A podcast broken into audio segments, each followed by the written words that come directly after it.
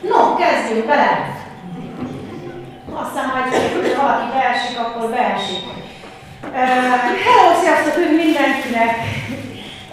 Ma rendezvény marketingről lesz szó itt a vállalkozói kerekasztalon, és gyorsan egy, egy pár szót, aki az, aki először van ilyen kerekasztal eseményen, ó, szuper, egy csomó, csomó új ember jött.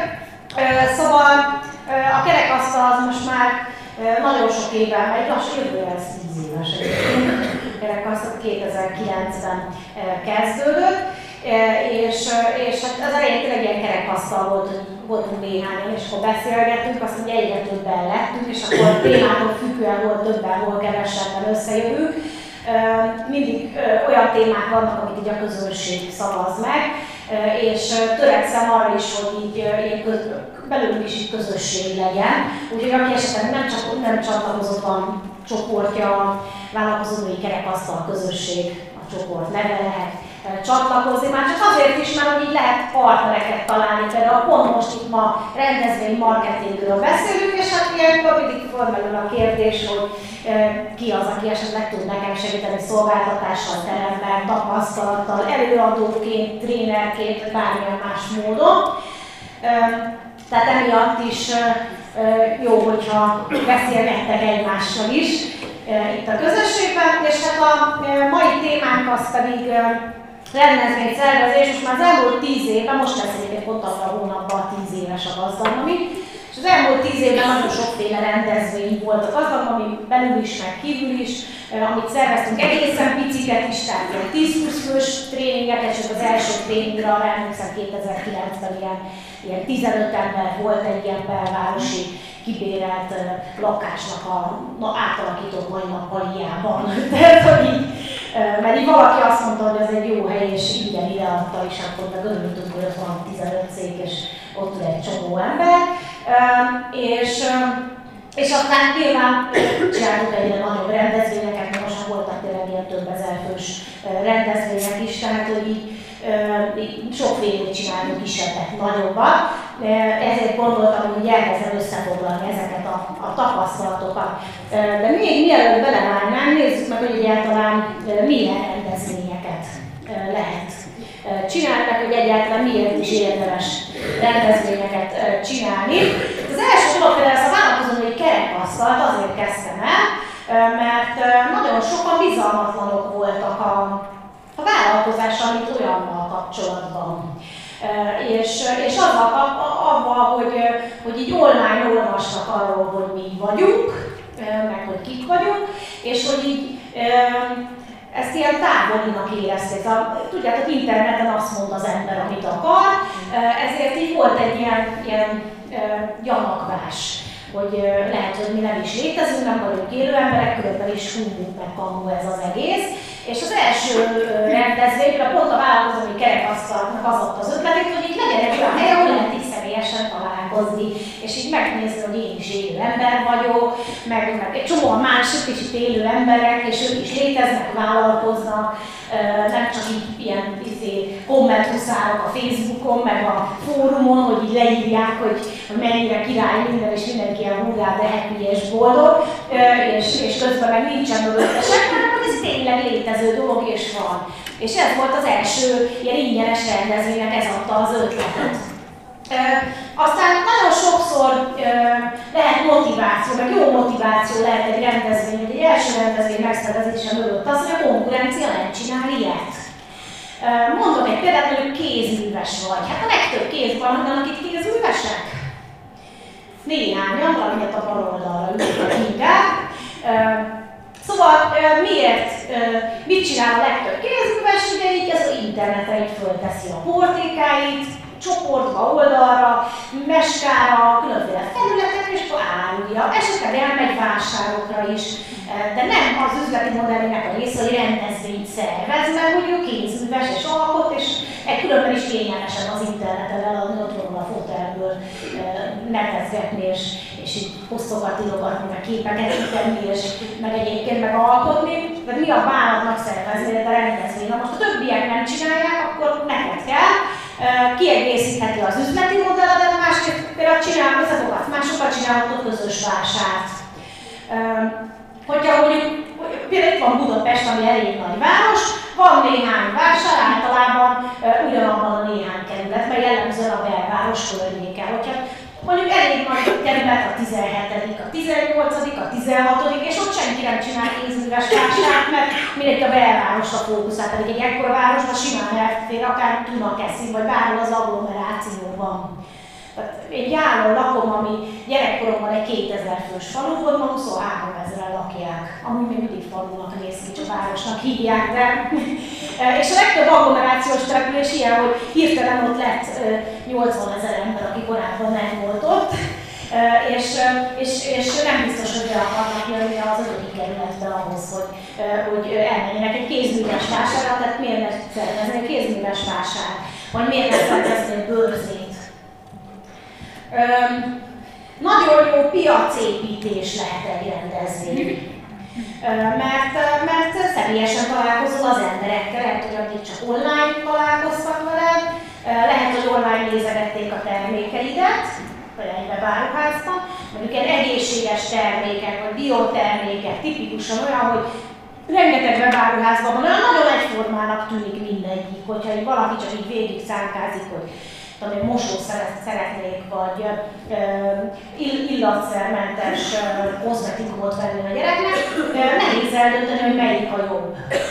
De hogy ott vagyok egy rendezvényen, és megszakolom, kipróbálom, hallok róla, hogy mire kell odafigyelni, beszélgetek emberekkel, megtapasztalom, akkor utána nagyobb eséllyel veszem azt, amivel ott találkoztam személyesen is. Aztán ugye segít kilépni az arctalanságból, Hogyha mindenki csak online nyomul a piacodon, és neked van egy rendezvényed is, akkor már is közelebb kerültél az emberekhez.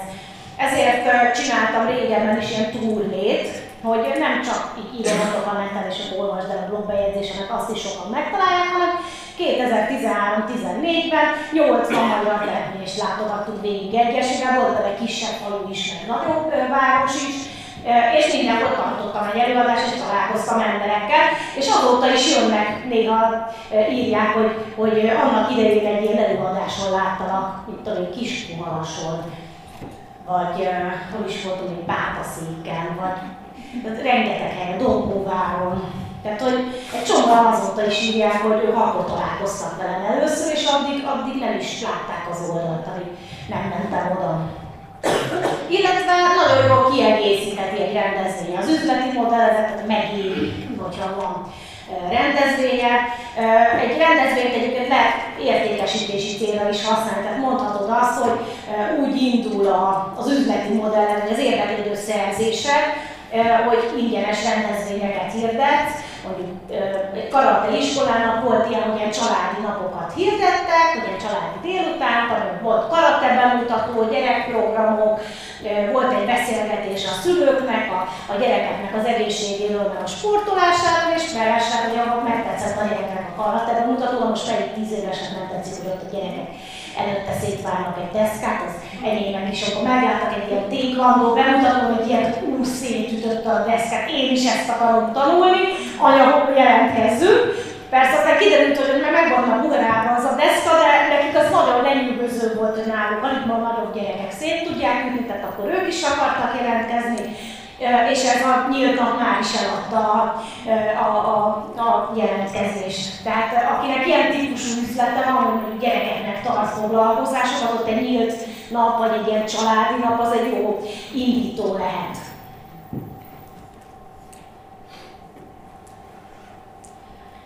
Nézzük meg, hogy milyen típusú rendezvényeket lehet szervezni. Hát ebből aztán van bőséggel ez szokott lenni a kérdés, hogy tök jó ez a rendezvény marketing, milyen rendezvényt csinálják, mert én nem tudok konferenciát csinálni, hát nem csak azt lehet.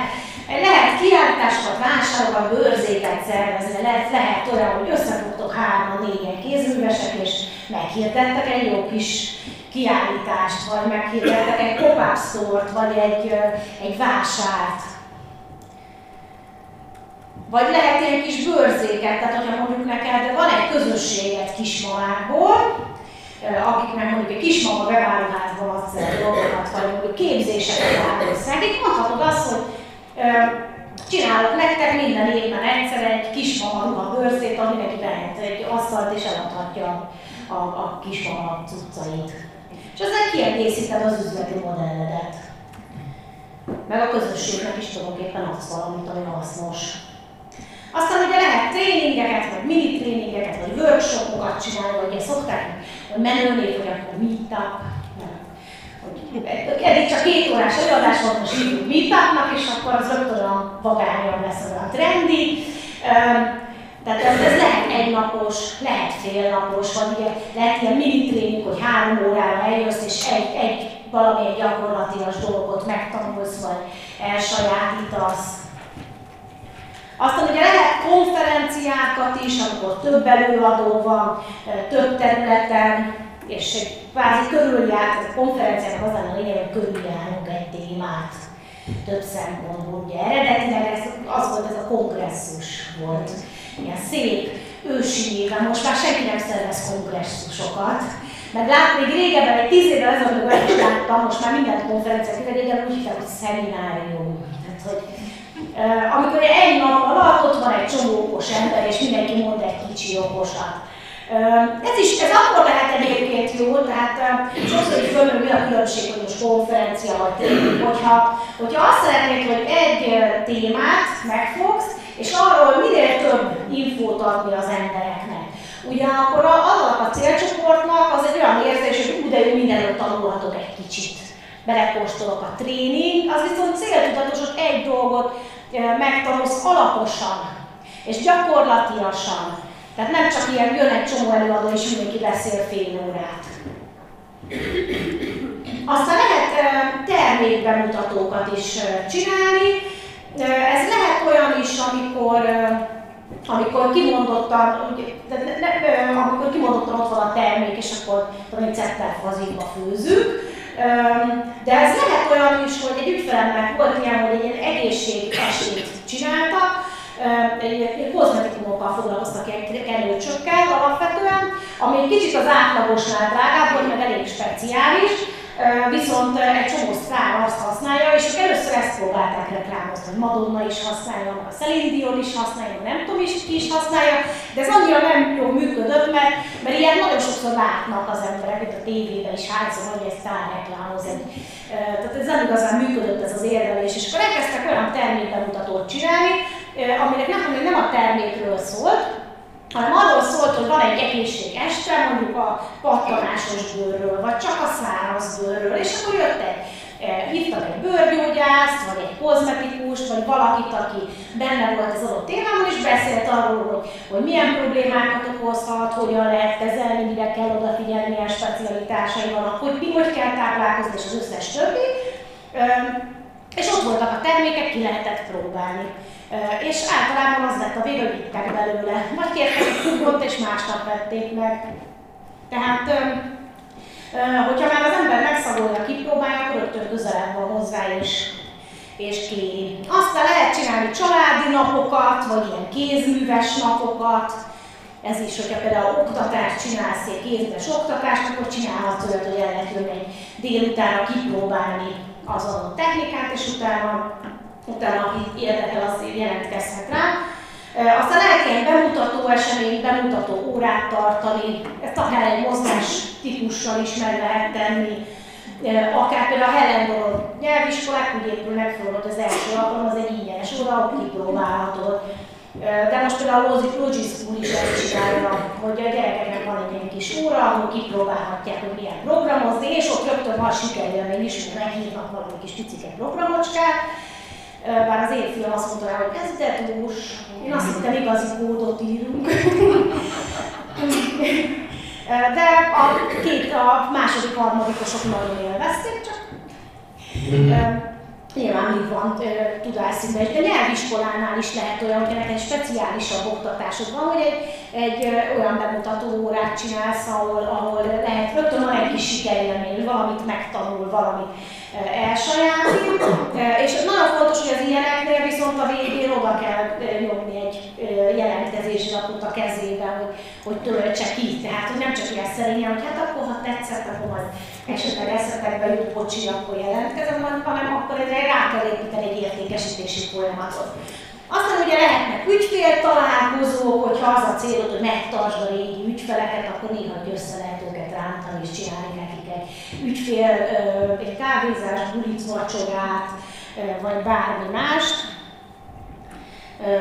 Lehet ilyen csoportos tanácsadás is tulajdonképpen egy rendezvény, amikor mondjuk tíz ember összegyűlik és közösen ötletelnek problémákon, meg, meg tanácsot adsz nekik egy-egy témában.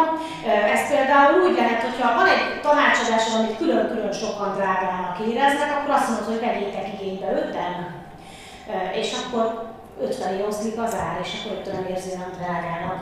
Üzleti tanácsadónál láttam már ilyet. Aztán lehet az is, hogy simán csak szervezel egy előadást ami egy kétórás dolog, vagy pedig lehet turnékat szervezni. Ezt akkor érdemes, hogyha sokfelé él az országban a célcsoporttól, és fontos az, hogy személyesen találkozzanak veled. Ez lehet egy új termék építeni, könyvben mutató például tipikusan ilyen, de most például csinálunk, hogy van egy nagy rendezvény mindig ősszel, ami egy ilyen sokfős, és mindig az volt, hogy a vidékiek nyafogtak, hogy ők nem tudnak már, pedig Debrecenből már nem jönnek ide. Az volt a tapasztalatunk egyébként, hogy valóban ilyen 100 kilométeres körzet az, ahol nap még följönnek. Ilyen maximum Miskolc, tehát az volt a legtávolabbi. Meg Pécsről valami miatt mindig van néhány ember, de, de sehonnan máshonnan. Budapest agglomeráció és a 100-120 kilométeres körzet. És akkor a többiek meg mindig csak írták, hogy jaj, jó lenne, nálunk miért nincs, és akkor elkezdtem csinálni a turné előadásokat azokban a városokban, ahonnan sok nyafogó levél érkezett, és csurig vannak, tehát megér, megéri levinni ugyanabban a témában egy előadást, mert tényleg eljönnek, tehát tényleg csak az volt a gond, hogy ide nem. Viszont ott már el szoktam mondani, hogy van az őszi rendezvény, lehet jelentkezni, és így van, néhányan jelentkeznek. Tehát, hogy míg a neten keresztül azt mondják, hogy messze van, így, hogy ott vagyok személyesen, és ott a jelentkezés, így érdekli őket. Tehát mégiscsak érdemes. Na nézzük, hogy miért érdemes ingyenes, ja, egy kicsit, ingyenes rendezvényeket csinálni, mindenre lehet ingyenes rendezvényeket csinálni, néha ennek is van csak nem mindig, de, de néha. Például, ha van egy nagy rendezvényed, ami, ami, ami esetleg kicsit drágább, mint az átlagos, csinálhatsz előtte egy ingyenes előadást, ami egy kicsit bekostoló a témában. Jellemző, hogy mondjuk eljön egy ilyen eseményre, mint ez, tehát most itt vagy ingyenesen, utána szívesen eljön egy másikra is, pláne, hogy ugyanazon a helyszínen van. Mert, mert, mert, mert ő már tehát kép, képes volt eljönni oda, valószínűleg nem lakik olyan, van olyan, aki nagyon messze lakik innen egyébként, és most csak itt pont. Mi a nagyon? Jó, róla tudjuk, de állad a Budapesten, hogy nem tudom, hogy... én, én, amikor, te, amikor én itt vagyok, te száz százalékban. Ott, amikor egy helyen vagyok, száz százalékban egy helyen vagyok. Igen, Kaposváról, valaki, múltkor, múltkor jöttek egy ötten Kaposváról. Na nézzük, ki, ki jött, mert hány kilométerre jöttél? Kacskai most ugye hódmezővásárhelyről, hogy egyenesen nem tudom, tehát Szeged és Hát pont most voltunk Szegeden a héten, úgyhogy te honnan jöttél? Debrecen. Debrecen, tehát te nyerted a mai versenyt. Egyszer egy amerikai rendezvényen volt ilyen, egyébként azt mondom, ezt el lehet sütni a rendezvényen, hogy hogy ki, ilyen, ki, ki jött a legmesszebbről verseny. Ezzel egy kicsit azt is elő, erősítették, hogy az emberek milyen messziről is képesek eljönni ide Los Angelesbe egy rendezvényre, és akkor az volt, hogy, hogy ki az, aki mit tudom, a keleti partról jött, és akkor csomóan fölálltak, jó, uh, ahol ki az, aki, tudom én, tízezer kilométer távolságból jött legalább, lát mi Budapestre, ah, de jó, még király, lesz, mi fogjuk a pólót nyerni, mert Budapestre jött, hogy basszus jött valaki Dél-Afrikából, és az 18 ezer kilométer, az sokkal messze volt, úgyhogy, úgyhogy elvitte a pólónkat, pedig mi nagyon-nagyon jól látunk sokáig a Budapesttel a versenyben, de hát így jártunk. Na, szóval lehet olyat csinálni, hogy, hogy egy ingyenes rendezvényre jönnek az emberek, tartasz nekik egy klassz ingyenesre, tudom, előadást, vagy, vagy akár olyat is lehet, hogy mondjuk van egy nagy rendezvényen, és ott van egy-két előadó, akkor azokból az előadóból egy vagy kettő ott van. Ez lehet akár egy beszélgetés, tehát ilyen ketten vagytok a színpadon és beszélgetek, vagy a közönség kérdezhet, hogy beszélgettek, akár egy ilyen kerekasztal beszélgetés, tehát ez egy ilyen egyszerűbb, röviden esemény, és utána akiknek tetszik, utána kitölthetik a jelentkezési lapot, és jelentkezhetnek a nagy rendezvényre, ami lehet, hogy egy hosszabb, több napos, tartalmasabb és folytatása az ingyenes rendezvénynek. De egy ingyen, ingyenes rendezvény arra is alkalmas, hogy van egy nagy májusi konferencián, elárulom, hogy 70%-ban azok szoktak jönni, akik ennek asztalra is járnak. Mert hogy minden, mindenki előbb-utóbb kapcsolatba kerül velük, amúgy is itt van ezen a helyen, tehát előbb-utóbb ők egyet szoktak venni arra. Fogtok majd kapni egy szép e-mailt, valami miatt pont a Facebookon fogtok találkozni ennek a rendezvénynek hirdetéseivel, tehát hogy, hogy, hogy között összefüggés van. Oké, kézművesek. Milyen rendezvényt csinálnak, ha kézműves vagy? gyorsan néhány ötlet, ugye tudsz csinálni ilyen bemutatókat, ahol például bemutatod az új kollekciódat, annak lehet csinálni egy kicsit ilyen nagyobb hacacárét. Tehát ha már kijössz kollekciókkal, és a kézműves vagy, akkor légy gyere ki kollekciókkal, a Bárnyi Adrián sokkal bővebben tud beszélni, mert ő ennek a mestere, de úgy így, így érdemes évente egyszer, kétszer, háromszor kijönni valami újdonsággal, és annak tényleg úgy, úgy megadni a módját, és akkor annak csinálhatsz rendesen egy kis divat bemutatót. Aztán ugye lehet vásárokat szervezni közösen, pop-up store eseményeket, amikor közösen kibéreltek egy boltot, és és három-négy napig vagytok csak és addig viszont végkiárusítasz, vagy különleges új dolgokat árusítasz, ami addig nem volt kapható, vagy ami a beváruházakban nem kapható. Aztán lehet ilyen rajongói találkozókat csinálni, tehát ha már van egy klassz márkád, akkor meghívhatod a rajongókat mondjuk arra, hogy bemutass nekik így a piac előtt az új kollekciódat. Tehát még mielőtt kitennéd a weboldalodra, bemutass nekik az újdonságokat, aztán lehet csinálni, csináljuk együtt ilyen kreatív napokat, amikor egy-egy technikát megtanítasz laikusoknak is, illetve lehet csinálni ilyen nagy kiárusításokat. Akkor kibérelsz egy termet, és azt mondod, hogy szezon végi kiárusítás a maradékot jön, lehet jönni a maradék fülbevalóításkáért, és a többi. Webáruház milyen rendezvényeket csinálhat, ugye te is csinálhatsz termékbemutatót, meg ilyen előadásokat a témáddal kapcsolatban, ahol meg lehet nézni a termékeidet is. Aztán lehet csinálni olyat, az nagyon jó pofa, raktárlátogatás, van egy ügyfelem, akik rendszeresen csinálják ezt, hogy ilyen két-három havonta megkérdetik a Facebook oldalukon, hogy bele el lehet jönni a raktárunkba és körülnézni. Erre főként azok fogékonyak, aki vagy ilyen power rajongója termékeiknek, vagy pedig akik nem akarnak szállítási költséget fizetni. Tehát gyere el, tapasztal meg, nézd meg szemtől szemből, hogy ezek a termékek vannak, léteznek, milyenek, és még szállítási költségeket fizetned, meg tudod ott venni helyben. Aztán webáruház is szervezhet ilyen store eseményeket, amikor átmenetileg igazi boltban is elérhetők a termékek. Ez megint csak azért jó, mert meg, meg lehet őket nézni, hogy milyenek, most pont az egyik ismerősömnek volt olyan, hogy, hogy mindenki kérdezte, hogy így, látja fotókon a termékeket, de hogy így szeretnék kipróbálni, és már annyi ilyen volt, hogy egy napra valakit megkérte, hogy figyelj, akkor boltokba oda mennék, és ott vannak a termékek, ott vagyok én, és aki szeretne, az így be tud jönni, meg tudja szagolni, ki tudja próbálni, és tök jó visszajelzések voltak, meg rengeteg vásárló. Aztán lehet ügyfél találkozókat is szervezni.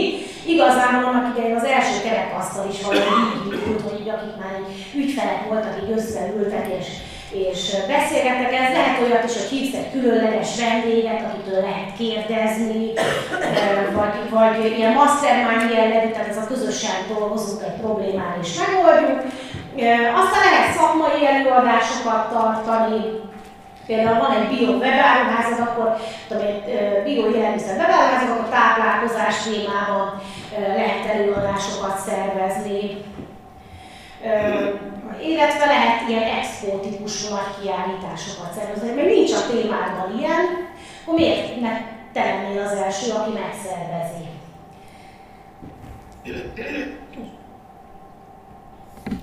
Oké, okay. tanácsadóként miket tudsz csinálni? Hát ugye tudsz ügyfél találkozókat, megint csak régi ügyfeleket találkozzanak egymással, kössenek kapcsolatokat, ugye pláne, hogyha olyan B2B témában vagy, akkor ott ez abszolút adja magát, de nem csak ott lehet, tehát ez akkor is lehet, hogyha, hogyha nem, nem vállalkozók az ügyfeleit, hanem egyszerűen csak magánszemélyek, akiknek érdemes egymással például ötleteket megosztani, tapasztalatot cserélni. Lehet itt is előadásokat szervezni, sőt, egy vállalkozónak kimondottan adja magát a lehetőség, hogy, hogy olyan előadásokat szervezni, ahol megismernek téged, hogy a témának a szakértője vagy. Ezt egyébként úgy is csinálhatod, hogy mondjuk írod a blogodat, és ott bizonyos időközönként meg, megszervezel egy-egy előadást, és utána ezeknek az anyagát földolgozhatod, nem akár fölveszed, legépeled, kiteheted a blogra, átalakíthatod egy kicsit, lehet ilyen turné előadásokat szervezni, amikor több helyre vészel, és bemutatod. Sokszor egy, tanácsadónak, hogy csak néha megtartasz egy, egy előadást, mert abból is lehet annyi ügyfeled, amiből meg tudsz élni. Aztán lehet ilyen csoportos tanácsadást szervezni, erről már beszéltünk, tréningeket, konferenciákat tartani, ami megint csak azért jó, mert lehet, hogy nem te tartod az egész konferenciát, hanem hívsz szakértőket, viszont a, a rész, résztvevők hozzá fognak fordulni, hogy légy szíves, tanácsot. Mini tréningeket, tréningeket is lehet szervezni, ami azért jó, mert lehet, hogy te egy ilyen tanácsadást csinálsz mondjuk kócsként, Viszont egy csomóan vannak, akik azt nem tudják megfizetni, vagy nem akarják megfizetni, mert vannak olyanok, akik nem szeretik, hogy csak velük foglalkozik valaki, hanem inkább így leülök egy tömegbe, és ha hallgatok okosakat, és majd én megoldom. Van ez a típusú ember, és lehet, hogy szívesen elcsúcsul egy tréninggel, hallgat mindenféle okosat, és abból ő, ő megpróbálja összerakni a saját kis megoldását. Illetve lehet olyan típusú rendezvényt szervezni még, ami ez az irányista szakmát rendezvény, hogyha ö, ö, olyan témák van, ahol ö, nagyon ö, olyan témák van, ahol kevés a rendezvény jellemzően, és te szeretnél lenni az, aki először csinál ilyet és aki a trendeket diktálja az adott szakmában, tehát aki újdonságokat mutat be, új trendekről beszél, olyan dolgokról, amik meg már sokan zsizsegnek az emberek körül, de még senki nem csinált erről rendezvényt, akkor megcsinálhatod akár azt is, hogy elhívod a konkurenciát a rendezvényre. Láttam olyat, nem, nem is egyszer, de pont az adó szakmában csinált valaki olyan, ők is adótanácsadó, mert még van kismillió másik adótanácsadó cég, hogy így az összes adótanácsadó céget így meghívták, hogy gyertek, legyetek előadók, állítsatok ki a mi pénzteket, tehát a konkurencia fizet neked azért, hogy kiállíthasson a rendezvényt, és milyen jó, mert az ügyfelek így megismerik az összes adótanácsadó céget, tudnak választani, na most nem mindenki ment bele, de nagyon sokan igen, és így lett egy nagy rendezvény, amit igazából egy adó tanácsadó cég szervez, de a többiek is ott vannak. Tehát ez egy nagyon jó piaci stratégia, hogy konkurenciát szépen odahozom. És nyilván olyan piac, ahol ezt nem lehet megcsinálni, de valahol simán. Mert, mert mindenkinek az érdeke, hogy együtt építsük a piacot valahol. Na nézzük akkor a, az, hogy hogyan is töltsünk meg egy rendezvényt. Tehát többféle megoldás van. A legjobb az, hogy a több rendezvényed van, mert az előző rendezvényednek a végén mindig elmondhatod, hogy lesz egy következő. Szeretnél előtt többet tudni. Tehát a legjobb az, hogy ilyen termékpiramis építesz a rendezvényeidből. Van egy ingyenes rendezvény, amire sokan jönnek, utána van egy kicsit drágább rendezvény, amit, amit eladsz ezen az ingyenes rendezvényen, aztán utána azon a rendezvényed eladod az egyre magasabb szintű rendezvényedet, a legyen magasabb szintű rendezvényen, meg eladod a következő szintű rendezvényedet.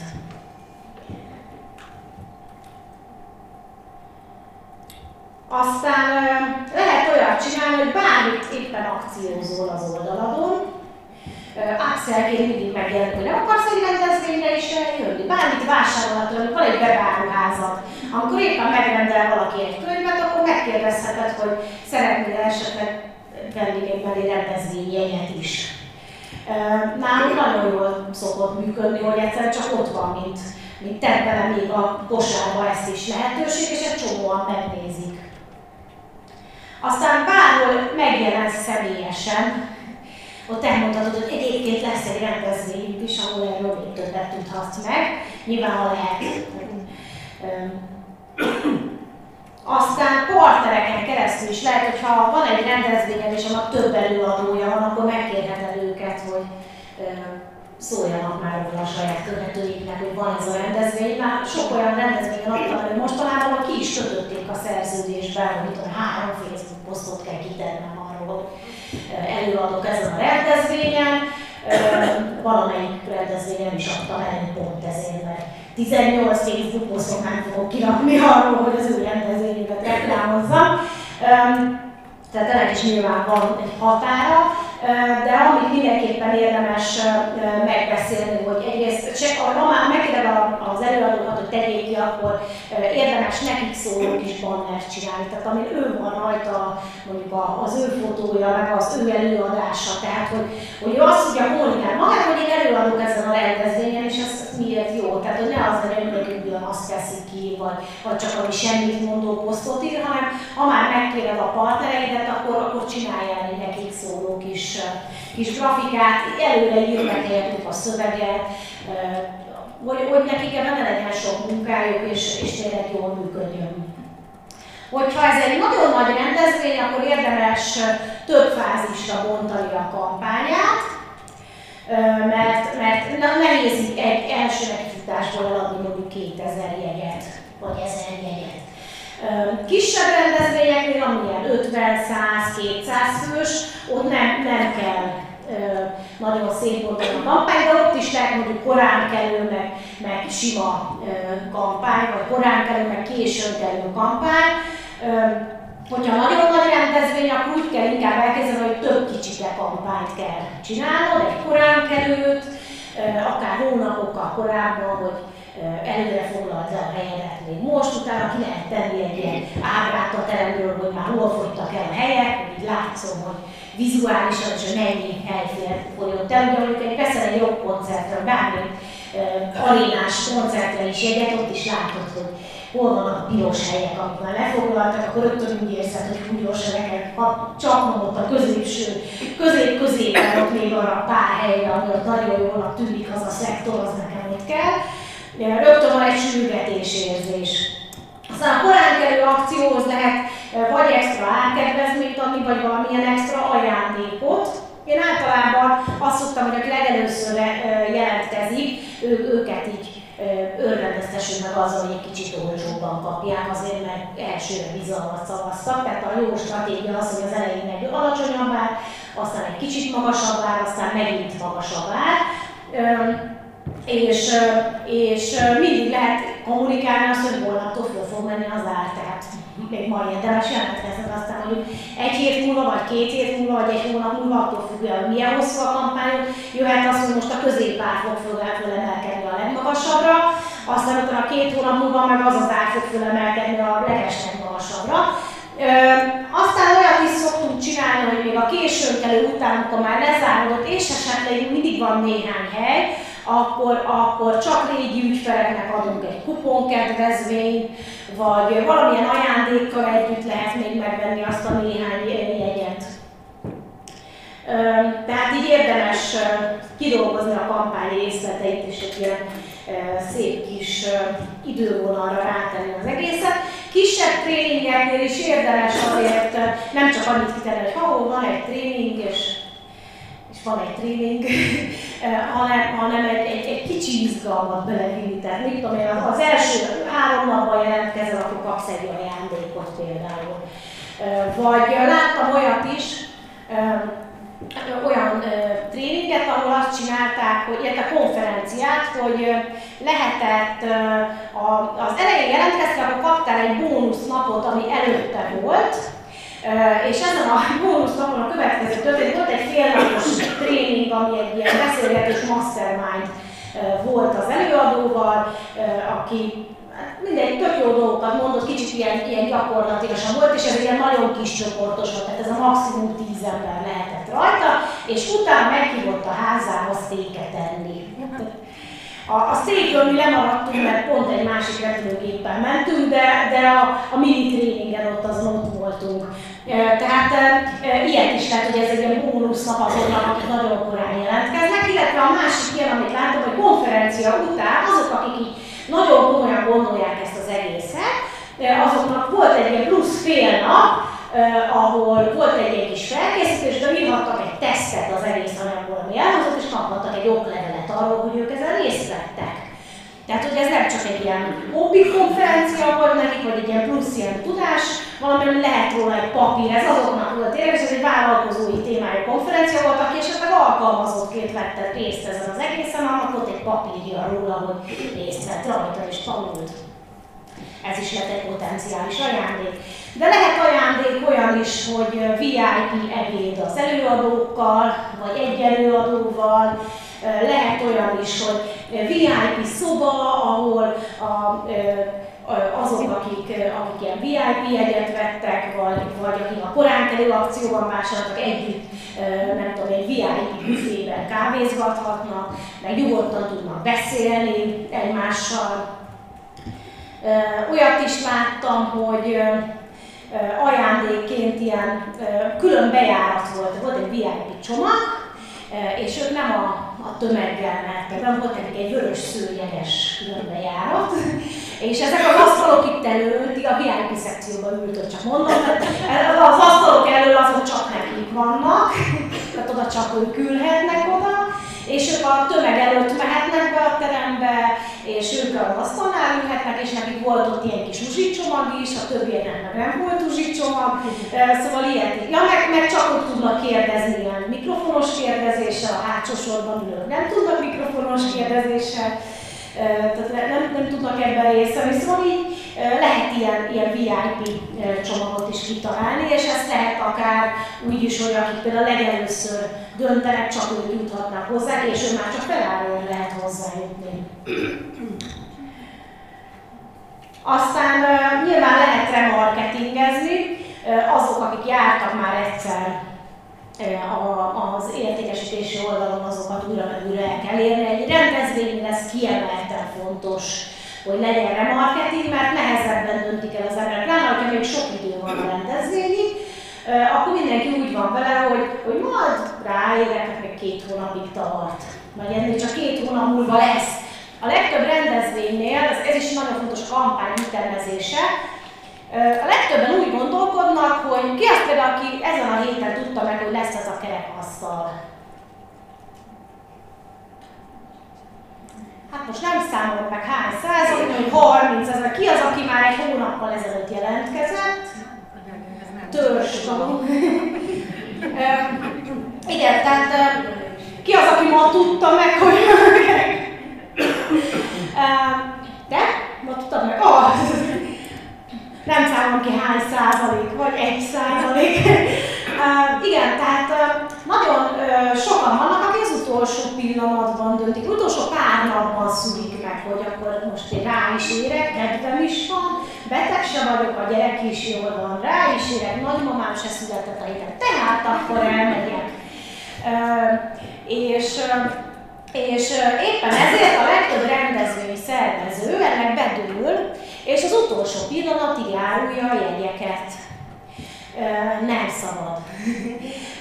Mert akkor lehet, hogy ott fogsz állni egy félig tele teremmel, és, és, és ugye meg kivártál az utolsó pillanatig, tehát hogyha jobb, mi, mi karád módon a két héttel korábban mindig mindent lezárunk. Maximum, ha nem telik meg, akkor még, még bepróbálkozunk, mit tudom, régi ügyfeleknél, nem, ezt a néhány helyen nem akartok-e hozzájutni, vagy ilyesmi. Nem szokott rá szükség lenni, de hogyha volt, volt már olyan még jó pár évvel ezelőtt egyszer volt egy rendezvényünk, ami nagyon nem akart megtenni, mert hülyék voltunk, és a nyár közepén szerveztük, szerintem ez volt a gond. Szerintem zseniális volt az ötlet, idén valaki, ez a tavaly valaki megpróbálta ugyanazt megcsinálni, neki se telt meg, úgyhogy nem olyan zseniális az ötlet. Tehát valószínűleg mi rontott. Szerintem tök jó ötlet volt, hogy a nyár közepén megyünk el egy wellness hotelbe és tanuljunk marketinget, de Szerintem tök jó ötlet, még mindig, hogy így három napra elmenni és ott beszélgetni az előadókkal, meg közben néha beülni a jacuzziba is, de, de valahogy nem működött, tavaly is megcsinálták, nekik sem ment, tehát nem, nekik sem lett a rendezvény, úgyhogy nem bennünk volt a hiba, hanem úgy látszik, hogy senki nem akar a nyár közepén egyszer marketinget tanulni, meg jacuzzizni. Ez, ez csak a marketingeseknek ilyen izgi, hogy ezt lehet kombinálni egymással. Na, szóval, hogy jóval korábban le kell zárni azt a bizonyos kampányt, nem szabad az utolsó pillanatig húzni. Dolgoz, szoktam dolgozni együtt egy ilyen nagy rendezvényes céggel, és e, én, én, én biztos, hogy kiborulnék, hogyha az ő helyükben lennék, mert az utolsó héten kezdenek el óriás plakátozni, meg tévé kampányozni, minden, én biztos, hogy lerágnám a körmömet, hogy a több mint száz kiállítónak lesz-e ott ember. Ez mi van, hogyha nem lesz, nem jön senki? Nem? A Paplászló sportarénában, ugye az olyan, én nem tudom, én biztos, de ők tíz, tíz évet csinálják, tehát ők biztos tudják, hogy meg fog telni, én, én biztos lerágnám a körmömet, hogy nem lesznek ott. Ugye az a biztos, hogy lezárod, és akkor még mindig van egy kis mozgásteret, hogyha nem telt meg. No, és ami még nagyon fontos alapszabály, hogy soha lehetőség szerint elővételben add el a jegyeket. Mert hogyha azt mondod, hogy bárki vehet itt helybe jegyet, akkor mi lesz, mindenki elhallgatja odáig, aztán vagy jönnek, vagy nem. Na most ezt többféleképpen lehet okosan csinálni, lehet úgy csinálni, hogy csak elővételben van jegy, és maximum annyi, hogy meg, mindig van néhány, aki megkérdezi, és lehet utólag is, lehet, lehet ott helyben. Saját tapasztalatom most volt ilyen rendezvény, hogy ott könyörögtek. Hát pedig mi nem tudjuk, mert a gyerek beteg lesz, és akkor mi lesz? 20 valahány ilyen e-mail érkezett, egyetlen egy ember jött oda személyesen, akkor 20 valahány, hogy ő tényleg személyes helyben akar jegyet venni még jó, hogy előtt elővitelben adtuk a jegyeket, mert hogyha azt mondtuk volna, akkor lehet, hogy ez a 200 ember nem jön el. Tehát, hogy nem, nem szabad úgy, hogy csak elővétel. Olyat szabad csinálni, vagy lehet, hogy, hogy elővét, az elővételben olcsó, ha személyesen jössz, tudja, és akkor nyilván mindenkinek a saját zsebe felé hajlik a kezet. Tehát, hogy aztán láttam már olyan gyerekrendezvényt, mert a szülők azért legilyenebbek, hogy hát ha beteg lesz, meg izé inkább nem veszem meg, hogy ez elővételesek így mentek be, mint izé, kés a vajon, és kilométeres sort a, a izénél, a, mi az, ott a mamutnál tömegébe az emberek ott álltak, és mindenki, egy csomóan voltak már bent is, de, de kint is, mert mindenki inkább kifizette a kétszeresét az árnak, csak azért, hogy ne kelljen előre venni. De ez ritka, tehát a legtöbb az úgy van, hogy a olcsóbb az elővétel, akkor ilyenek az elővételen. Még olyat is láttam, hogy azt mondták, hogy ingyenes a rendezvény, fizes be 1000 forintot, és eljössz visszaadjuk. Hmm. Láttam ilyet úgy is, hogy fizetve 10 ezer forintot, és eljössz visszaadjuk, és vissza is adták egyébként. Viszont azt mondták, hogy ha szeretnéd a rendezvény felvételét, pont 10 ezer forint. 80% körül, 70-80% kérte vissza. Tehát, hogy nem kérte vissza, azt mondta, hogy akkor üsse kavics, kérem a felvételt. Amúgy is egy rendezvénynél a legtöbben szeretnék a felvételt, mert ott végigülted, jegyzetelted, itt tudom én, tök jó lenne, ha lenne felvételed Eh, és otthon vissza tudnád hallgatni, meg bele tudnál nézni, tehát igazából, meg úgyis már azt a pénzt kiadtad, még akkor is, hogyha vissza is kaphatod. Um, Oké, okay. um, szóval remarketingezni kell, mert hogyha valaki bemegy az oldalra, és megnézi, nem jelentkezik rögtön, azért egy rendezvény, az ember ráérek-e aznap, meg megkérdez még néhány ismerőst, hogy jönnének-e vele, vegyünk-e együtt jegyez, meg ilyesmi. Olyat lehet még csinálni egyébként ilyen későn kerül kampányban, hogy páros jegy. Tehát gyertek el ketten, ketten jöttök olcsó, hozd magaddal még egy mert típusú dolgot. Illetve ami még sokat segít, hogyha végig gondolod, hogy kik is ennek az egésznek a célcsoportjai, és milyen, miért szeretnének ők eljönni, és egy kicsit így szegmentáltam hirdetni nekik. Elmondom, mire gondolok, hogy van egy gyereknevelés témájú rendezvény, mondjuk óvodások szüleinek. És akkor mikor az egyik, egyik szülőnek az lesz a fontos, hogy hogyan fejleszem a gyerekemet, hogyan, hogyan segítsek neki, hogy mondjuk a beszélben, az összes többiben jobban haladjon. A másiknak az lesz a mondja, hogy hisz is a gyerekem, és ezzel szeretnék valamit kezdeni. A harmadiknak az lesz a pontja, hogy, hogy a visszahúzódó a gyerekem, és ugye mindegyik célcsoportnak egy kicsit más kell kommunikálni. Vagy ha van egy rendezvényed, és a hirdetésekben is ugye neki más fogsz megjeleníteni, vagy a, ha kiküldesz hírlevelet, akkor érdemes mind a három célcsoportnak írni valami kis picike érvet, ami, ami neki érdekes. Aztán, hogyha van egy rendezvényen, ahol a szülők is jönnek, meg pedagógusok is jönnek, akkor egészen más kell kommunikálni a pedagógusoknak, mint a szülőknek, mert más érdekli őket. Tehát érdemes a hírlevélben is szétválasztani ezt a két célcsoportot, meg a hirdetésben is külön hirdetni az egyiknek, meg külön a másiknak.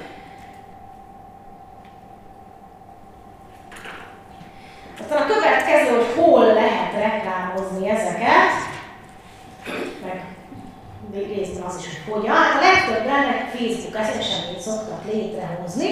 Na most tudjuk, hogy a Facebook esemény az nem úgy működik, hogy mindenki beírja, hogy érdekel, és ott is lesz. Nem tudom, hogy volt, egy, egyetlen egyszer találkoztam egy rendezvény szervezővel, aki azt mondta, hogy nem, amikor valaki bejelöli, el is megy. Hát mondom, ilyen nincs, de ők osztrákok, tehát valószínű azért. Sőt, biztos, hogy azért.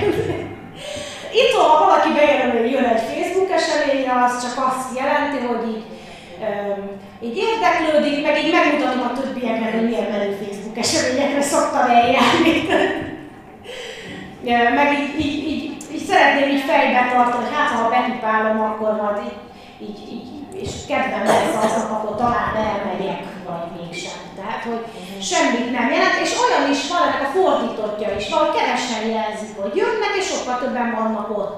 Például a múltkori kerekasztalnál hatan írták, hogy itt lesznek, és aztán voltak ötvenen. Tehát, hogy nem feltétlenül van a kettő között összefüggés. Attól, azon is múlik, hogy mennyire szoros a kapcsolat azok között, akik bejelölik az eseményt, meg közted, tehát, hogyha mondjuk van egy Facebook csoportod, ahol, mit tudom én, egy karate szakkörre járó gyerekeknek a szülei vannak ott, akik mondjuk nálad tanulnak, vagy a te karate iskolában tanulnak, és az a csoport szervez egy eseményt, akkor ott, akik bejelölik, azok, azok jobb eséllyel jönnek el, mint hogyha a vakvilágba teszel egy Facebook eseményt a, mondjuk a Facebook oldaladra, és meghirdeted valami akik soha nem találkoztak még veled. Ott lehet, hogy egy csomóan megpipálgatják, hogy persze ott leszünk, és aztán jól nem lesznek ott. Azok nagyon fontos, hogy a Facebookon tudsz hirdetni azoknak, akik egy eseményre igent mondtak, tehát el lehet őket érni, ugye megint csak remarketing. Tudsz nekik hirdetni, hogy ha ó, te akkor most bejelölted, hogy jössz, mégse jössz. Nyugodtan lehet rá hivatkozni, hogy azt mondtad érdekel, mégse érdekel. Illetve lehet kommunikálni azt, hogyha ennek van egy hírja, hogy a holnap után lezárul a jelentkezés, akkor lehet hirdetni az esemény követőinek, hogy holnap után lezárul az esem, a, a jelentkezés. Aztán van Facebook csoportod, sőt a nagyobb rendezvényeknél, meg amit több hónapig kampányoz, lehet neki saját Facebook, Facebook csoportja. Sőt, ha minden évben megszervezed, akkor minden évben lehet neki egy saját Facebook csoportja. Útkor van egy nagy fesztiválnál láttam, hogy van neki 2015-ös csoport, 2016-os, 2017-es csoport, tehát nyugodtan lehet az, hogy mondjuk nálam is van az üzletani konferencia, májusban is üzletani konferencia résztvevő 2017, üzletani konferencia résztvevő 2018, és akkor minden, ami a rendezvényel kapcsolatos, meg egymást lehet egymással beszélgetni, és ebbe bele lehet tenni egy eseményt, meg itt lehet kommunikálni, mit kell tudni, kik lesznek az előadók, minden, minden, minden. Aztán az eseményeden belül, a Facebook eseményen belül lehet ilyen kis eseményeket szervezni. Ez nem egy másik Facebook esemény, hanem például mondhatod azt, hogy hogyha érdekel titeket ez az esemény, de nem döntöttétek el, az egyik előadóval csinálok élőben egy kis interjút, és csak azok láthatják, akik követik ezt az eseményt. Tehát az eseményen belül csinálsz egy élő interjút, vagy elkészítesz vele egy videót, és csak oda teszed ki. Ez azért jó, mert akit érdekel, de még nem döntött el, annak egy-egy ilyen élő videó így segített, hogy én megismertem az előadót, ő ilyen, ilyen, ilyen okosakat mondta, hogy biztos jó lesz a eseményen is, stb. Aztán ugye nyilván lehet partnereken keresztül is kommunikálni, erről már beszéltünk. Itt lehet olyan is, hogy a partnereknek adsz egy egyedi kuponkódot, amit ő kiküldhet az olvasóinak, és akkor ugye azzal rendben jelentkeznek. Lehet egyedi érkezési oldal. Tehát csinálsz egy olyan oldalt, mint az eseményedé, csak a tetején ott van mondjuk egy három mondat attól az előadótól, aki kiküldi ezt az olvasóinak olyat, olyat is lehet, hogy akár egy videót csinálsz vele, és akkor azt, azt oda teszitek. Aztán interjúkat érdemes csinálni a, az előadókkal, kiállítókkal, hogyha vannak kiállítók egy eseményen, és sokan vannak, és vannak nagyon érdekes kiállítók, akkor velük, vagy hogyha vannak programok, nekünk van egy olyan rendezvényünk, ami konferencia, kiállítás, vásár, meg egy csomó gyerekprogram. És a gyerekprogramoknál ott meg kell mutatni, hogy azok milyenek, mi mindent tudnak itt a gyerekek csinálni. És, és ott a, például most volt egy játszóház, akik csináltak többféle gyerekprogramot, és akkor velük csináltunk egy élő videót, ahol beelmesélték, hogy mi, mi mindennek készülnek, megmutatták, hogy mi minden van náluk, mik lesznek ott. Aztán lehet nyereményjátékokat is népszerűsíteni az eseményt, többféle módon. Az egyik lehetőség, csak, csak amit nem szabad, és ugye a Facebook szabályzata is tiltja, azt mindenkinek mondom, hogy lájkold az oldalt, és hozd meg, és akkor nyersz. Vagy hozd meg ezt a posztot, és akkor nyerhetsz két belépőjegyet. Ehelyett ilyeneket lehet csinálni, hogy miért szeretnél belépőjegyet nyerni, írta kommentben, és mit tudom én, a hozzászólók között kisorsolunk 5 darab jegyet, vagy három darab páros jegyet, aztán olyat lehet még, hogy ja igen, melyik előadás érdekel a legjobban a programkínálatból. Írd le hozzászólásba, és a hozzászólók között sorsolunk. Aztán lehet ilyet is, hogy melyik program érdekel legjobban a programkínálatból, írd le. Akkor csináltam olyat is, hogy egy, az egy kicsit drágább rendezvény volt, mert sokan nyafogtak, hogy nekik ez drága, és ezért csináltam egy olyan játékot, hogy a, ha úgy érzed, hogy nem tudom megfizetni ezt a jegyárat, akkor, akkor egy rászorulók között fogunk kisorsolni öt jegyet. Írd le, hogy szerinted neked miben segítene, és miért lenne rá nagyon szükséged, hogy ezt megnyerd. És, és, és az volt, hogy csak olyanok írjanak, akik úgy érzik, hogy ők még nagyon kezdők, és nem tudnák megfizetni ezt a, ezt a jegyárat. És egyébként tényleg nagyon korrekt volt mindenki, a csekkön próbálkozott be. És, és, és nagyon jó indokokat írtak a többieknek, hogy miért érdemes eljönni. Tehát, hogy igazából itt a, a vevő, vevők, az érdeklődők reklámszövegeket fogalmaznak meg vele. Na most az ilyen nyereményjátékoknál nekem az a tapasztalatom, hogy, hogy ilyen maximum két-három nap, tehát én nem húzzátok egy két hét meg ilyenek, maximum két-három napig tartson, egyik nap kiteszel, a, a harmadik nap délben lezárod, mint soha ne hogy 12-éig tart. Mert az mit jelent? 11-én éjfélig, vagy 12-én éjfélig, vagy 12-én délig. A HVG Golden Bob versenyen szokták elkövetni azt, hogy kiírják, hogy 20-áig tart a verseny, és senki nem tudja, mikor van vége. 19-én vagy 20-án. Nem, akkor van vége a versenynek, amikor beér reggel az az alkalmazott, aki azt mondja, hogy stop. én, én rájöttem, hogy megfigyeltem, hogy több évben egymással kétszer nyertem is, és mindig, amikor beért reggel az alkalmazott 9-kor a munkahelyre, volt hogy 9-15-kor, akinek azt kell mondani, hogy most van vége a verseny, akkor volt vége a versenynek. Na most ez nem jó, mert a, a versenyzők nekik nagyon fontos nyereményjátékoknál is nekik ilyen véresen komolyan veszik, hogy most még gyűjthetek szavazatokat, vagy nem. meg most még lehet nevezni, vagy nem, és akkor én miért nem nevezhettem, amikor én annyira akartam, neki ez, neki ez ilyen vérbevágó dolog. Ez még tisztán, hogy mindenki átmegy óvodásba szerintem, amikor nyerni lehet valamit. Tehát, hogy a Pistikének volt igaza, és a Júcsika kezdte, tehát tényleg ez, ez van így, hogy Úgyhogy muszáj azt mondani, hogy 12.00-kor van vége. Addig lehet nevezni, és amit mindig ki kell írni, hogy mikor van a sorsolás, és mikor kerül ki az eredmény, és hogyan fogod értesíteni a nyerteseket. Mert akkor nincsen vita, hogy nem is tudtam róla, meg én még szerettem volna, de meg így, meg úgy, nem itt fogom értesíteni, itt lesz vége, ezért. És két-három nap. És utána meg az az érdekes, hogy Érdekesen a Bogdánról szoktuk vitatkozni, mert neki az a tapasztalat, hogyha, hogyha ilyen játékot csinál, akkor addig kevesebben rendelnek, mert mindenki azt várja, hogy hát ha nyer. Ne, nálam meg elkezdenek rendelni az emberek már a játék alatt. Tehát, hogy, és nem jöttük rá a dolognak a megfejtésére, hogy miért van, hogy, hogy náluk nem, nálom igen. Um, Viszont az kétségtelen, hogy lemegy a nyereményjáték, kisorsolod a nyerteseket, utána egy csomóan rendelnek, mert ugye aki, aki nem nyert, az azt mondja, hát akkor megveszem. Érdemes olyan nyereményjátékot is csinálni, amiben kicsit többet tudnak meg a termékről. Például gyere föl az oldalra, és mondd meg, hogy, hogy mondjuk melyik csomagot szeretnéd megkapni a három közül és akkor, vagy melyik, melyik rendezvényünkön szeretnél jobban részt venni, vagy melyik program érdekel jobban, én mindig beszoktam linkelni az oldalt, hogy válasz ki a kedvenc programjaidat, vagy melyik téma érdekel jobban a délutáni előadásokkal, melyik workshopra ülnél be, tehát mindig legyen ott az oldal, hogy jöjjenek át a weboldaladra, mert akkor többen rendelnek.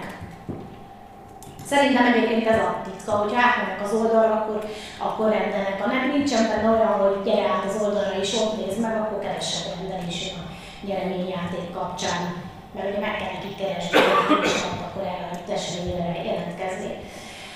Most már lehet olyat is, hogyha fölviszed eseményként a Facebookra az eseményt, ha bármilyen posztot kiteszel a saját oldaladra, beteggelheted az eseményt csak alapai megjelenik, hogy kapcsolódó eseményezéshez. Ez egy nagyon jó kis találmány, lehet használni. Bármilyen témáról posztolhatsz, eh, ami az eseménnyel kapcsolatos, eh, és, és mindegyikbe beterjelheted az eseményt. Eh, én még ennél jobban szeretem bele is tenni a linkjét, mert ha csak beterjeled, akkor rákattint, bejelöli, hogy érdekel, aztán megint ott van, hogy van egy csomó érdeklődő, akik nem vettek jegyet ingyenesre eseményeknél ott lehet ezt, hogy, hogy, hogy sok-sok is, és, és nincs annyira ott szemelőtt a link. Ez eseménynél, van ez a Facebook eseménye, most már lehet bejegyzéseket időzíteni. Folyamatosan legyen kommunikáció. Tehát mindig valamit tegyél ki ebbe az eseménybe, hogy akik jönnek újonnan, azok, azok lássák, hogy itt élet van. Lehet ilyeneket kérdezni nyugodtan az eseményel kapcsolatban. Van-e, ami nem tiszta, akkor a gyakran ismételt kérdésekből egyet-egyet kitenni. Lehet-e jönni gyerekkel is? Hol lehet parkolni? Van-e kaja? A kaja az mindig ne volt, ott mindegy egy órás rendezvényen. Két napos mindenki enni akar, tehát hogy ez, ez, valahogy mindig fölmerül ez a kaja probléma a rendezvényeknél. Még rendezvény szervezés szempontból is szokott ez lenni, hogy adjunk-e kaját a rendezvényhez, vagy nem. Nekem az a tapasztalatom, hogy ha van kaja, akkor az, az a vége, hogy megkérdezed őket, hogy egyrészt senkinek nem jó ugyanaz a kaja. Ha kétféle kaja van, akkor van valaki, aki mondjuk peszka peszkatáriánus, és ő egy harmadik fajta kaját. Tudjátok, a peszka peszkatáriánus az, aki olyan halat teszik, ami halal táplálkozik. Tehát, hogy mindig van valakinek olyan speciális táplál, igénye van, meg, meg nem szereti a májat, de a hússal, meg a brokkolit sem, a krumplit se eszi, meg, meg nem ízlik neki a főfogás, meg nem eszik desszert, tehát valami mindig van. Magyarán szóval, hogyha kaját adsz, akkor nem azt fogják mondani, hogy de jó rendez, szakmai rendezvény volt, brilliáns előadók, hanem azt, hogy nem volt jó a kaja.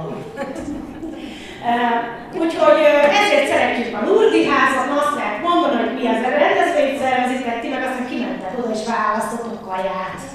Vannak olyan rendezvényi helyszínek, amik helyszín nagyon szeretek, de rossz a kaja, ezért nem szervezünk oda rendezvényt, mert mondjuk csak egyfajta kajából lehet választani, vagy egyből se. De a Nagyvárat tér környékén van több hotel, ahol lehet nagyon jó áron rendezvénytermeket foglalni, de csak egy Fornet is van a Nagyvárat téri aluljáról, azt nem mondhatom, hogy itt az elég. Tehát, hogy, meg a hotelnek vannak ilyen menüi, de az vagy nagyon drága, vagy nagyon rossz. Úgyhogy itt a nullában van egy csomó lehetőség. Tehát,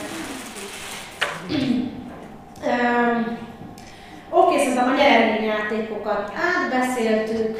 Hirdetések. Hirdetéseknél, amire figyelni kell, hogy hát hogyha olyan helyen szervezed a rendezvényet, vagy vidéken szervezed a rendezvényt, kezdjük akkor ugye annak arra városra érdemes fókuszálni, ahol van a rendezvény, és most már lehet állítani, hogy, hogy annak mekkora vonzás körzete. Tehát például Budapestnél az alapbeállítás a Facebookon az, hogy Budapest plusz 40 km, még Székesfehérvárt is belerakja, pedig az már 60. Na most van olyan esemény, kisebb rendezvényekre nem jönnek föl vidékről, nagyobb rendezvényekre feljönnek vidékről is, de, de attól függ, hogy mennyire exkluzív a rendezvény. Nekem az a tapasztalatom, hogy nagyobb rendezvényeknél érdemes szétszedni a, a hirdetéseket városonként, tehát mondjuk egy budapesti rendezvényen van egy Budapesten az agglomeráció, és akkor csináltunk ilyen megyeszékhelyekre is hirdetéseket, de néztük, hogy onnan hányan jönnek, és amelyikről nem jöttek, lekapcsoltuk. Tehát például a Debrecenből nem akartak jönni az emberek, lekapcsoltuk a Debrecent, viszont Pécsről megjöttek, az meg az nem maradt, mert onnan jelentkeztek. Nem, még nem is biztos, hogy feltétlenül a távolságtól függ. Már mondjuk Pécsről sokkal nem tudom, nem tudom miért igazából. Szerintem nagyjából ugyanannyi Ugyanúgy van autópálya, nem, nem tudom, rejtély. Valami miatt Pécsről jó, mindig jobban jönnek, mint, mint Debrecenből. De amíg megyünk le, akkor Debrecenben mindig csúrik van az előadás, Pécsen meg nem. Tehát, hogy bár ott is volt már nagy előadás, de Debrecenben mindig nagyon. Szóval érdemes helyre, helyre célozni. Aztán a tartalmakat hirdetni. Ne azt hirdess, hogy eset rendezvény van és gyertek, hanem írják blogbejegyzéseket, és azt hirdess meg, és abban legyen benne a hirdetés. Vagy készíts videókat, egy-egy interjút egy-egy szakértővel, ami a témához kapcsolódik, és azt hirdess meg, és azon ott legyen ott, amíg, hogy hol lehet jelentkezni erre az eseményre. Nekünk az is nagyon jól szokott működni, már a vége felé, amikor ilyen vevőinterjúk vannak fönt korábbi eseményeknek a résztvevőivel, volt olyan is, hogy hangulat videót tettük föl, de azt például kevesebb jelentkezést hozott, mint amikor kimondottam van egy poszt, ami egy témát megcéloz, ami a rendezvényen is lesz mondjuk valamelyik előadásban, és, és annak ott van a végén egy, a jelentkezés, hogy hol lehet erről a témáról többet megtudni. Aztán hogyha már, akik már megnézték az adott tartalmat, mondjuk egy blogbejegyzés, vagy megnéztek egy Facebook posztot, vagy megnéztek egy videót, ami az eseményhez kapcsolódik, hogyha azoknak hirdetsz, akik már ezt megnézték, nekik már hirdeted azt, hogy van ez az esemény. Én nekem az a tapasztalatom, hogy az, amikor szövegezed ezeket a hirdetéseket, ott nem válnak be ezek a nagyon általános, tehát ez a 18 kiállító, 48 előadó, 95 téma, három nap alatt. Biztos látod, hogy na, az ilyenek nagyon nem működnek, amiért azt, hogy hú, mekkora nagyobb vagyok, az ilyen tematikus, hogy te is fizik. Három legyen ismertebb szakértőség válaszoljanak a kérdéseiket ezen a napon. Gyere el! E-, ezek működnek jól, amilyen a témára megy rá.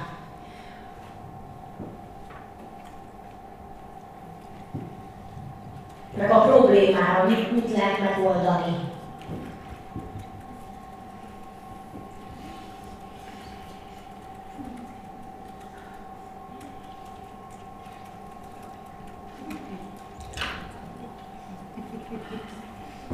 No, érdemes videókat is készíteni a esemény kampányához. Hát ezek több dologról is szólhatnak igazából. Posztokat is lehet ezekből írni, de a videó mindig jobb. Na, egy esemény az egy a személyesen találkozunk ugye egy rendezvényen, és egy videó az olyan kicsit, mint egy személyes találkozás, tehát mint a beszélgettünk volna. És az élő videó meg pláne olyan, mert az interaktív tud lenni. Tehát nem csak én beszélek, te meg nézed, hanem hogy tudsz kérdezni, válaszolok. Lehet csinálni videót az előkészületekről. Nézzétek, most még üres a terem, most kezdjük majd a pakolást. Most vagyunk a terembejáráson, és most még így néz ki az egész, de amikor majd jöttök, akkor lesz világítás, meg díszlet, meg minden. Lehet arról beszélni, hogy kézzel, itt vagyok most az X előadóval, és most, most tárgyaltuk le, hogy mit lesznek az előadása részletei, mert mind a ketten izgatottan várjuk. Ez is egy jó poszt. Aztán témáról, a témáról írni, meg készíteni élő bejelentkezést, vagy, vagy videót, Alaposan azt is lehet, hogy minden egyes téma, ami, amiről szól a konferencia, mindegyikről van egy. Vagy hogyha egy nagy témáról van szó, akkor arról van egy videó, ami lehet egy interjú, ahol beszélgetsz az egyik előadóval, vagy lehet egy, egy ilyen bevezető, tehát mondjuk most a rendezvény marketingről csinálnék egy, egy konferenciát, akkor ez a mai alkalom lehetne azért rávezető alkalom, ahol, ahol így a témával egy kicsit foglalkozunk. De készíthettem volna egy videót arról, hogy, hogy, hogy mi mindent kell a rendezvény marketingről tudni, hogy azért, hogy rámegyek, hogy erre a mai rendezvényre. Aztán kifogások, nagyon fontos része. Egy rendezvénynél extra sok kifogás tud lenni. Eleve föl kell állni a fotelból, összeelvenni. Meg ugye hétvége is van. Ha pénteken csinálod, akkor már miért pénteken van az munkanap? Ha szerdán csinálod, akkor a szerda nem jó, mert a péntek jobb szokott lenni. Ha hétfőn csinálod, tehát a hétfő az soha nem jó, mert de mindig van a vasárnap csinálod, miért nem volt szombaton, ha két napos, akkor miért ilyen hosszú. Én nem is tudom, Amerikában öt napos konferenciákat, öt napos. Átlag két-három napos egy rendezvény, és még általában van egy előnap, meg egy utónap. Ja, és, és soha nincs olyan, hogy izé, hogy tőlem három kilométerre van, akkor az már messze van, hanem, hanem az van, hogy így elmenek simán New Yorkból Los Angelesbe egy konferenciához, megszállnak a szállodába, ott vannak öt napot tanulnak és hazamennek, és ott ez teljesen bevált dolog. Na most nálunk, ha az van, hogy Székesfehérvára föl kell jönni Pestre, úgy messze van, ó, és közben meg valaki Dél-Afrikából eljön Los Angelesbe egy konferenciára, minden magyarok nehezebben mondom, de az európai betegség van egy londoni szervező, és azt mondja, hogy muszáj volt neki csinálni egyet Manchesterbe, és nem jönnek át. Tehát, hogy hiába hozzá a tengeren túl tök jó szakembereket, pár száz kilométer odébről már nem mozdulnak, van messze, van két órát kell autózni. Hát ugye ez az európai mentalitás túlsága, hogy felszállnak a gépre, átmennek, azt utána meg visszajönnek, és és úgy veszik, hogy de jó volt öt nap buli. Tehát, hogy, és tanultam, meg jól éreztem magam, este meg söröztünk, és tök jó volt. Na mindegy, ez egy mentalitásbeli dolog, szóval a kifogások között ez ott van, hogy ki kell mozdulni otthonról. Miért nem lehet ezt online megtanulni, ugye, mi kell lenni. Aztán kifogás olyan is lehet, hogy, hogy én egyedül fogok menni, az milyen ciki lesz, az egész nap ülni egyedül. Van, aki ilyen csak párba tud létezni. Tehát legjobb barátom megyünk a WC-re, hát ott egy troll, a Harry ott és kiment, és látjátok, mi történt, ugye? Tehát valakinek ez van, hogy neki párba kell menni, nincs, aki eljön vele, ő egyedül el nem megy. Ez mindenkire mások, de ez egy kifogás lehet. Hogy fogok én ott kinézni? Na, mi lesz akkor, ha elmegyek egyedül, és nem leszek olyan elegáns, üzleti eseményeknél szokott lenni, hát én ilyen farmeros pólós típus vagyok, vagy éppen most szültem, és még a kis kosztüm nem jön vissza, és hát akkor most ott leszek egy csomó kis kosztümös között, és hogy, hogy fogok én ott kinézni. Aztán mit fogunk enni? Nagyon fontos kifogás. Lehet-e ott tenni Oda lehet menni tömegközlekedésre, hol lehet majd parkolni. Jönnek-e mások is Kiskun, nagy borzasztóról, ahol én lakom. Aztán lehetnek ilyenek is, hogy hogy mi van, ha rossz idő lesz, mi van, ha beteg leszek, és vissza kell mondanom, vissza lehet-e akkor mondani, vagy legalább megkapni a felvételt, hogy nem maradjak le még sem, semmiről, tehát ilyenek mindig, mindig szoktak lenni. Aztán ilyen hát gyerekes rendezvényeknél állam rendszeres, hogy lehet-e gyerekkel jönni a rendezvényre, ez egy fontos kérdés szokott lenni, hogy hozhatok egy gyereket, hova tegyem a gyereket, mi lesz, hogyha a gyerek bepisél, bekakid, éhes lesz, fölsír, hova teszem addig a babakocsit, hova teszem addig a cubit, mindenféle szokott lenni. Nyilván ez annak érdekes, aki ilyen a rendezvényeket szervez, mint mi. Aztán ö, szoktak ilyenek is lenni, és erre gondolni kell, még vannak olyan célcsoportok, ahol például vannak kerekesszékesek kerekes székből jönnél, hova tudok beállni. Bejöhetne velem egy kovalakot ilyen, bejöhetne velem egy kísérő, aki betol a kerekesszékkel, mert most pont egy csereszék van itt, és mondjuk ez már nem kifogás, ez inkább ilyen gyakran ismételt kérdés, kategória, vagy e, nálunk van olyan rendezvény, ahol például mindig van jeltolmács, mert mindig van külön asztal a látás sérültek. Nem, mert tudjuk, hogy mindig jönnek hárman, négyen, és igénylik, hogy egy ilyen extra e, segítség nekik, de hát ez nem minden rendezvényen van, de lehet rá gondolni, hogy fölmerülhet, mint kérdésként is. Hogyan lehet a kifogásokat még egy kicsit így helyre rakni a kampányban, hát lehet, lehet interjút készíteni olyannal, aki már jelentkezett, sőt, lehet olyan Facebook posztot csinálni, hogy ha már jelentkeztél a rendezvényre, leír, leírnád, hogy mi győzött meg.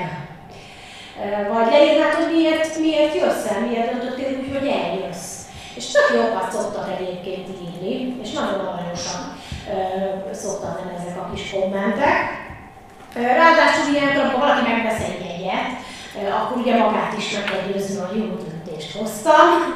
Tehát ugye mindig, minden vásárlás után racionalizálás van, hogy akciósan vettél egy gyönyörű szép táskát, és ha akciós volt, akkor a férjemnek nem azt mondod, hogy úgy beleszerettem, hogy muszáj volt kifizetnem érte a 30 ezer forintot, mert belekevedek, ha nincs ilyen gyönyörű piros táskán, ilyen szép izé felirattal, hanem azt mondod, hogy hát akciós volt, tudod mennyire megérte, 20% kedvezményt adtak, és még ajándék tasakot is kap.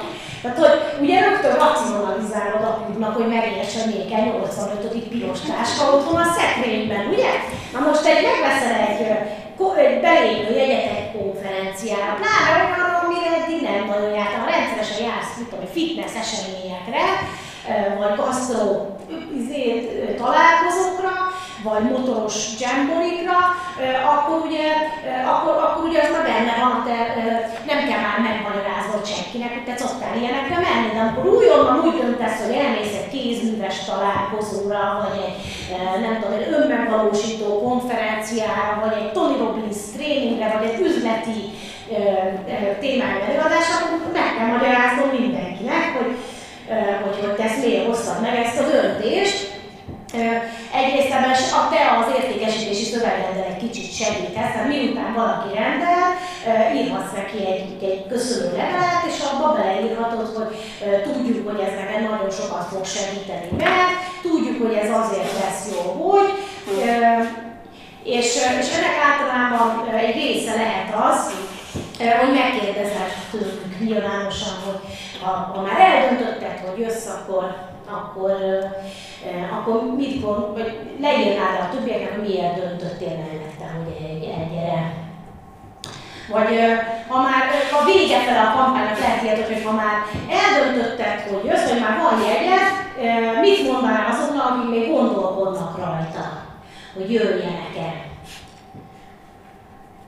Aztán lehet, hogyha volt már korábban hasonló rendezvényed, lehet föltenni interjút, akár írásban, de még jobb videóban régi résztvevőkkel, ahol elmondják, hogy, hogy milyen volt az előző esemény.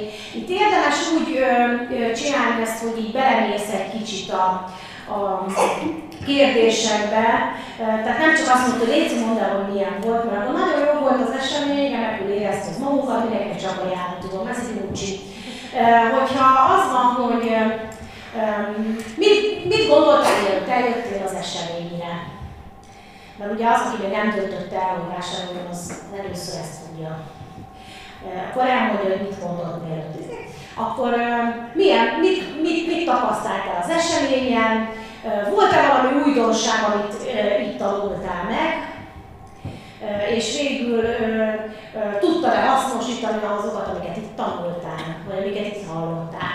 És ugye ebből a négyből már össze lehet várni egy olyan videót, ami, ami érdekes annak, aki még most vacilál, hogy megyek, nem megyek, jó lesz, ez nem lesz jó, ilyesmi. Aztán megmutatni a helyet. Megint csinálsz egy olyan videót, hogy ahol bejöttem a multiházba, ez itt a bejárat, itt kell majd bejönnöm. Sokan új helyen vagy, akkor eleve van ez, hogy most merre is kéne mennem, melyik bejárat, melyik emelet, hova kell fölmenni. Plusz ugye ott van, aki nem jól tájékozott, tehát eleve miatt félhet, meg egy kicsit közelebb hozza a rendezvényt az illetőhöz. Lehet csinálni egy helyszínre járós videót, hogy nézd, itt fogsz majd bejönni, följössz az emeletre, ezt a mozgó lépcsőt próbálj majd ki, mert ez, ez visz oda. Itt erre kanyarodsz, itt ki van írva, hogy kettes terep, bejössz a terembe, így fog kinézni a terem, itt a te helyed ide tudsz majd leülni, arra kanyarodsz, ott van a WC, tehát itt elmesélheted, hogy milyen a, a hely. Aztán, ha van esetleg videó az előző hasonló rendezvényről, akkor, akkor azt is meg lehet mutatni, akár korábbi hasonló rendezvények is lehet ilyen kis, kis hangulatkeltőket mutatni. No, ami nagyon fontos még, hogy legyen egy ütemtervetek arra, hogy hogyan kommunikáljátok. A legnagyobb hiba az az, amit mostanában láttam, és pont most volt egy tök aranyos ügyfelünk, akinek egyszer volt egy eszméletlen jó nagy rendezvénye a szimacsarnokban, tényleg ilyen 3000 részvevő, és marha jól bejött a dolog, és meg, meg akarta csinálni ugyanezt itt a Lourdes házban, csak nem május végén, hanem szeptemberben, és alig volt valaki. És nem érted, hogy mit rontottunk el. Ez az első dolog, hogy az első rendezvénynek van egy varázsa, van az első csinálod, de egy csomóan rájöttem, ah, úgy tudsz. Ha már másodszorra csinálod, akkor már sokan úgy vannak, hogy ó, ezt már láttam. Hiába úgy, hogy ez más lesz, különlegesebb, meg jó, meg nagyobb, meg izé, meg más tematika, meg más előadások, már volt. Tehát, hogy más, másodszorra sokszor nehezebb megcsinálni rendezvényt. A másik, amit ők elrontottak egész helyszíni vásárlás volt, amit, amit szerintem nagyon nagy hiba, hogyha csak helyszíni van, vagy hogyha az van, hogy tudsz venni elővételben is, de helyszínen is van, és akkor elhallgatják az emberek. És nem volt igazi ütemtervük a kommunikációra, hanem így, így pár héttel korábban így föltettek néhány pósz a Facebook posztot, aztán utána meg össze-vissza, volt egy ilyen össze-vissza kommunikáció, sok PR-ral, Ugye jellemzően, aki esetleg már korábban volt ilyen sajtókapcsolata, meg ilyesmi, úgy gondolja, hogy le, lemegy a igen tévében, meg beteszik az olyan újságba, akkor abból sokan fognak jönni, na abból pont nem jön senki általában, vagy csak ilyen kósza illetlen emberek. Pláne, hogy a, az újságban nem teszik, hogy ezen a linkkel lehet jelentkezni az eseményre, hanem általában annyit írnak, maximum leírják, jó esetben leírják az esemény nevét egy inter, interjúban, vagy kimondhatunk egy tévébe, de akkor még ugye szegény felhasználók rá kell keresni, hogy melyik ez az esemény. Ha nem emlékszik a nevére, akkor, akkor bukta, és nem fog eljönni, szóval megint csak nem jársz jól. Ő mindenképpen kell egy ütemterv a kommunikációra, és úgy, ezt úgy érdemes felépíteni, hogy hogy van egy koránkelő kampányod, akkor annak van egy, egy szép nagy beharangozója, egy nyereményjátékkal, egy mindennel, elindul a koránkelő kampány, tart mondjuk egy hétig, vagy e, ilyen nagy amerikai rendezvényeken azt is szokták mondjuk, hogy ha négy hónapos egy kampány, akkor két hónap a koránkelő, aztán utána egy hónap a középáras, egy hónap a a későn kerül kampány, tehát nyilván attól is hogy mekkora rendezvényről van szó, de, de, de legyen egy kis ütemtervet, hogy itt a rendezvény, és innen visszaszámolva mondjuk előtte két héttel lezárom a jelentkezést, előtte mondjuk két hét a későn kerül kampány, utána előtte van egy hét szület, azelőtt két hétig megy a középáras kampány, azelőtt van egy hét szület, tehát hogy így apránként több kis lépésből építs fel, és legyen meg, hogy mikor mit fogsz kiküldeni, mikor lesz hirdetés.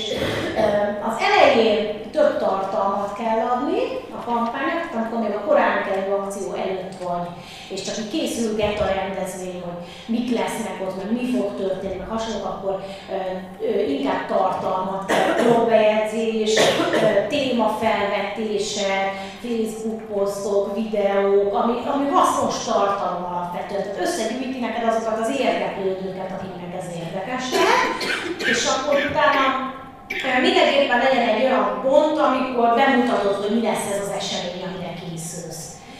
Mi, mi, miről lesz itt szó, kik lesznek az előadók, mi az, amit már megvan, már kitaláltam, megszerveztek, kidolgoztak, és ezen a ponton még nem essen jelentkezni a rendezvénynek, csak mert csak kihirdeted mondjuk egy élő videóban, vagy egy webináriumban, vagy egy nagy Facebook posztban. Ilyen volt nálunk tavaly, nem tudom, volt valaki a kézműves konferencián? Na, jó páran. Ugye a kézműves konferencia, ott, ott nem egy élő videóban jelentettem be, hanem csak csináltam egy posztot. Előtte már kommunikáltunk hogy lesz valami ilyesmi, de volt egy darab poszt, ahol leírtam, hogy hónapok óta ezzel ötletelünk, már ától az ég mindent végigjártunk, és most végre összeállt, hogy kik lesznek az előadók, néhányan már fölkerültek az oldalra, meg is tudjátok nézni, és csak ennyi volt, még nem lehetett megvenni, nem lehetett jelentkezni, csak föl volt néhány előadó egy oldalon. És oda írva, hogy majd eláruljuk, hogy kik lesznek a többi előadók, meg kik lesznek a témák, és ez pont elég volt ahhoz, hogy 1200-al lájkolják az oldalt. Mert egy csomó bejelöljék az eseményről, hogy erre mindenképpen jönnek, hatodik hazamat. Egyébként de nagyon, nagyon gyorsan megtelt a rendezvény, tehát tényleg ilyen nagyon, nagyon jó dinamikája volt az egésznek, mert, mert, mert, mert egyrészt egy nagyon jó időszak volt, ezt mindenkinek mondom, vannak olyan időszakai az évben, a lényegnek, amikor jobb kampányt indítani, és tipikusan az augusztus vége ilyen 20-án, ugye mindenki fölébredt halottaiból, megjön a hidegfront, és augusztus 20-ától így, így nagyon jól lehet kampányokat indítani, meg hirtelen mindenki elkezd odafigyelni, visszatér a Facebookra, mindenhova. Aztán nagyon jó időszak erre ez a március. Már sokszor most idén, idén valami miatt, hogy a fel, már a februáris, mint hogyha jobb lenne, a aktívabb, mint egyébként. De a március az egy ilyen nagyon jó időszak, ilyen új dolgokat elindítani. Ugye hát a tavasz, kibújnak a hóvirágok, és előbújnak a vevők. Tényleg nagyon jól lehet így beharangozni, hogy sokkal gyorsabban megtelik egy rendezvény, meg, meg egy tréning, vagy bármi, mint, mint egyébként. Meg valami miatt a június, május vége, június még nagyon jól tud lenni, tehát egy utolsó roham még Jellemzően ugye a rendezvényeknek inkább a, a, a tavaszi, meg az őszi időszak a szezonja, de, de vannak olyan rendezvények is, tehát tök jól lehet. Például most lesz egy rendezvény így február végén, pont azért, mert hogy majdnem mindenki abban a témában márciusok, áprilisban csinál rendezvényt, és így meg akarjuk előzni a piacot. És ez is tud működni. Attól is függ, hogy mekkora rendezvény, nagyobb rendezvényt, azt érdemes ilyen nagyon ideális időpontban csinálni, kisebb rendezvényt, mert, mert bármikor csinálhatsz az év folyamán. Illetve nyilván nyári fesztivált azt mondjuk, tudsz csinálni, tehát a Balatonban, hogy közös bulit szeretnél, akkor DJ-kkel, mert nem tudom, az azért egy más kategória, azt januárban hiába. Esetleg ilyen, ilyen emlékezünk vissza a tavalyi nyárra, bulit azt lehet csinálni, ami zárt térbe, de nem biztos, hogy ugyanaz lesz a hatás. Szóval mindenképpen találj ki egy, egy kis ütemtervet, és akkor legyen hogy egyik nap kimegy egy Facebook poszt, a másik nap teszek ki valamit az eseménybe, a harmadik nap a csoportba, utána kimegy egy hírlevél, aztán megint egy Facebook poszt, és így tovább. És, és most, hogy ugye a Facebookon azért volt némi változás így abban, hogy mi, mi jelenik meg jó az organikus találatok között, jellemzően jobban működnek azok a posztok, ami alatt párbeszéd van, magyarán szólva több élő videó kell, nem kell, hogy hosszúak legyenek, és egy ilyen esemény lesz, lehet olyan is, hogy ketten beszélgettek egy interjúban, vagy megmutatod a helyet, hogy most itt vagyunk a helyszínben járáson, és gyorsan meg akartam nektek mutatni, hogy milyen lesz a hely, amikor elkészül, vagy hogy hova fogtok jönni, és ez lehet egy 5-10 perc is.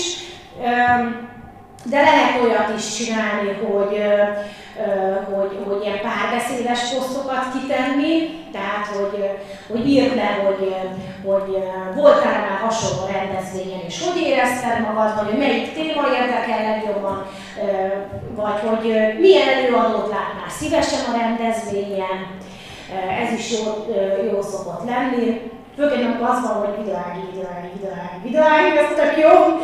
Én biztos itt leszek, tehát nem kell sokat melózni. úgyhogy, úgyhogy ilyet is lehet, hogy adjatok ötletet, milyen témáról hallanátok még. Tehát itt lehet vonni egy kicsit a közösséget. Ebbe is a párbeszédet kezdeményezni velük arról, hogy, hogy mit szeretnének még a rendezvényre, hogy mi lehetne még igényük.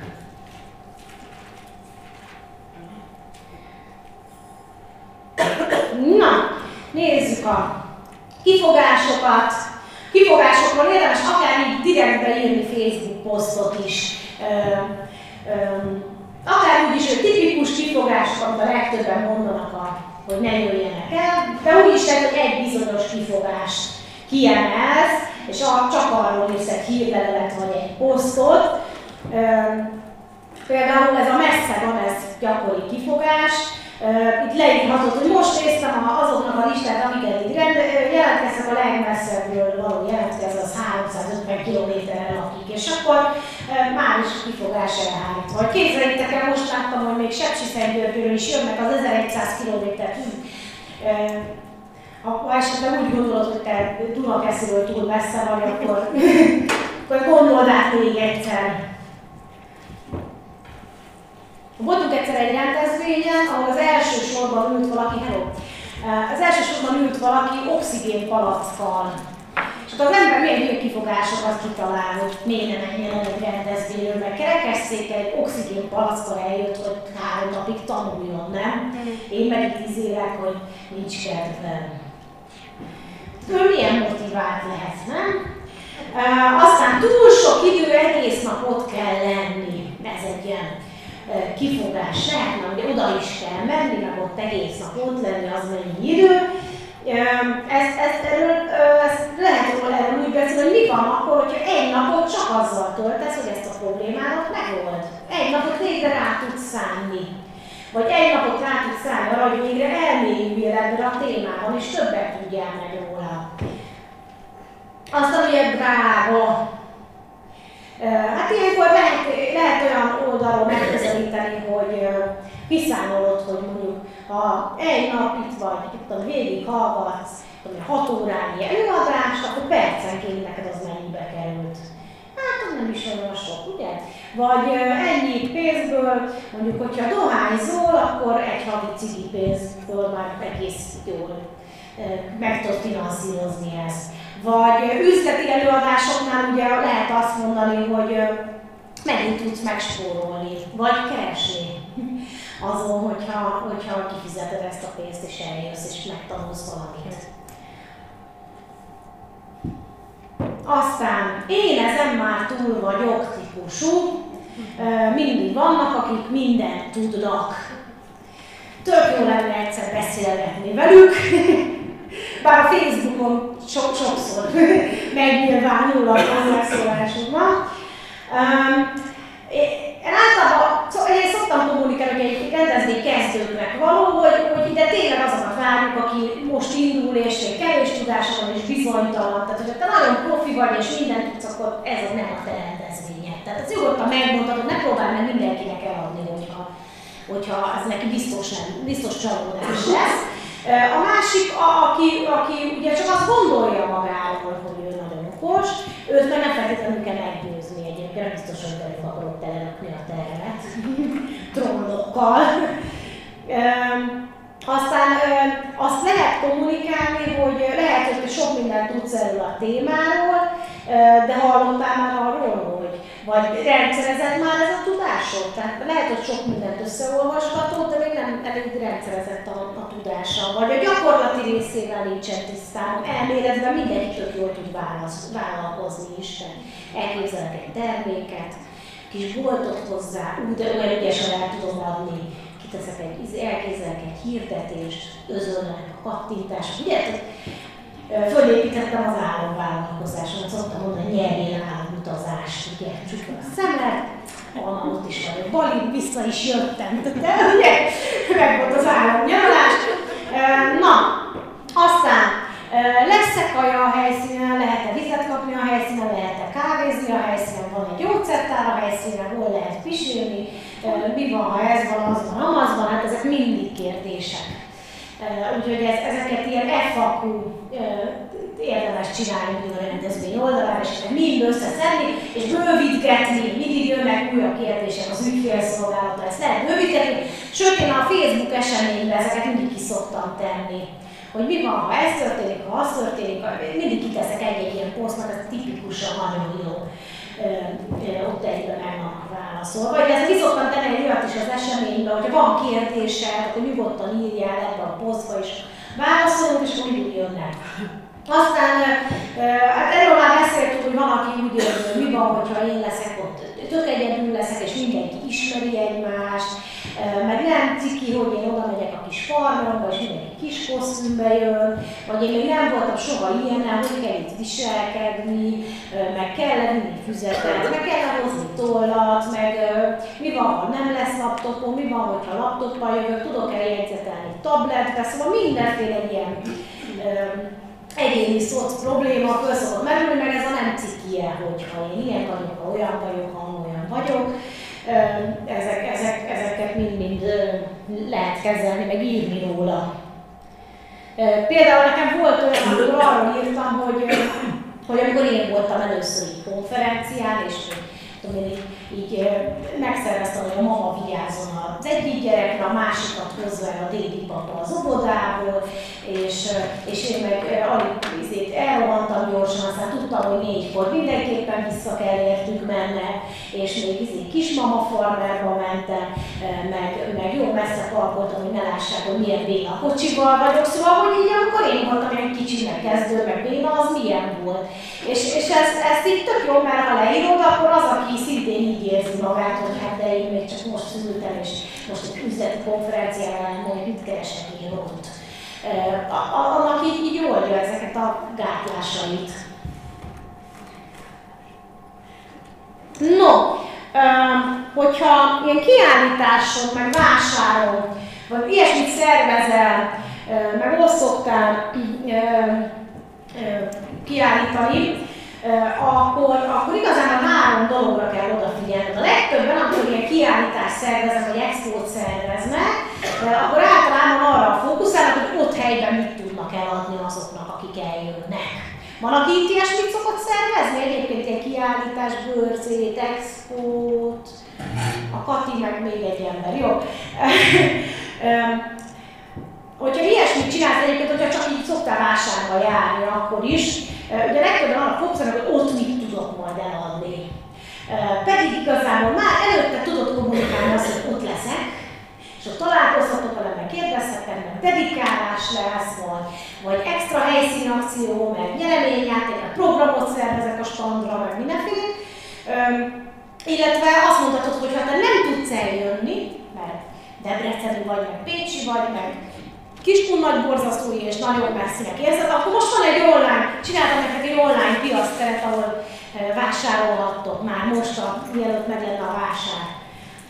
Aztán van egy marketinged nyilván, amit közben csinálsz, a kiállításon, és van egy kicsi marketinged, amit utána, tehát hogy azok, akik nem tudtak eljönni, azoknak lehet csinálni egy akciós oldalt, és meg, megvehetik azt egy internetes vásárban, amit nem tudtak megvenni nálad, illetve azoknak, akik ott vásároltak nálad, csinálhatsz egy nyereményjátékot, ami föliratkozhatnak, és utána küldhetsz nekik egy akciót, vagy adhatsz nekik kuponokat, amik három napon belül járnak le, és föl kell használniuk, és értesítheted őket e-mailben, hogy ne felejtsék el felhasználni, tehát hogy így ne csak arra fókuszálj, hogy ott helyben minél több terméket eladni, hanem hogy az, aki esetleg ott helyben nem vásárol, azt megfogni és később eladni neki, illetve azok, akik nem tudnak eljönni, azok utána meg előtte tudjanak mégis valamilyen formában vásárolni tőle.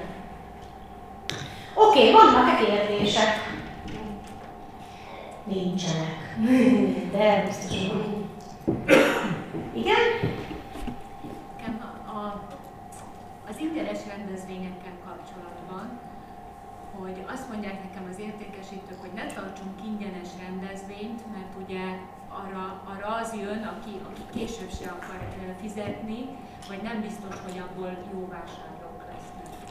Attól függ, hogy mi utána a folytatás. Ha utána olyasmit adtok el, ami nagy értékű, akkor valóban, mert, mert tényleg vannak olyanok, hogy ez csak érdekel ez a téma, de sokkal több pénzt érte nem fizetni. Ilyenkor lehet azt csinálni, hogy nem ingyenes rendezvényt csinálsz, hanem egy olcsó rendezvényt. Tehát, hogy egy picike valamit kelljen fizetni. Nem sokat, mondjuk attól függ, hogy mi az, amit utána szeretnél eladni. Mondjuk, ha van egy komoly értékesítési tényleg, ami nagyon drága, akkor az ingyenes rendezvény helyett lehet csinálni egy 5000 forintos rendezvényt, vagy egy 1000 forintos rendezvényt, hogyha utána mondjuk egy 20 ezer forintos, 25 ezer akarsz eladni. Tehát, hogy ezt úgy szokták hogy nem ingyenes, hanem sámli. így a, a, mielőtt föllépne a székre, van egy ilyen picike lépcsőfok, amire egy föl lehet még lépni, és akkor onnan lép tovább. És akkor oda már oda az jön el, aki, aki azért azt kifizet, az picikét legalább. Tehát ennyire legalább hajlandó elköteleződni. Oké, okay, van-e még esetleg kérdés, vagy olyan, amit szerették volna, de nem volt szó róla, vagy olyan rendezvényhez amiről nem beszéltünk.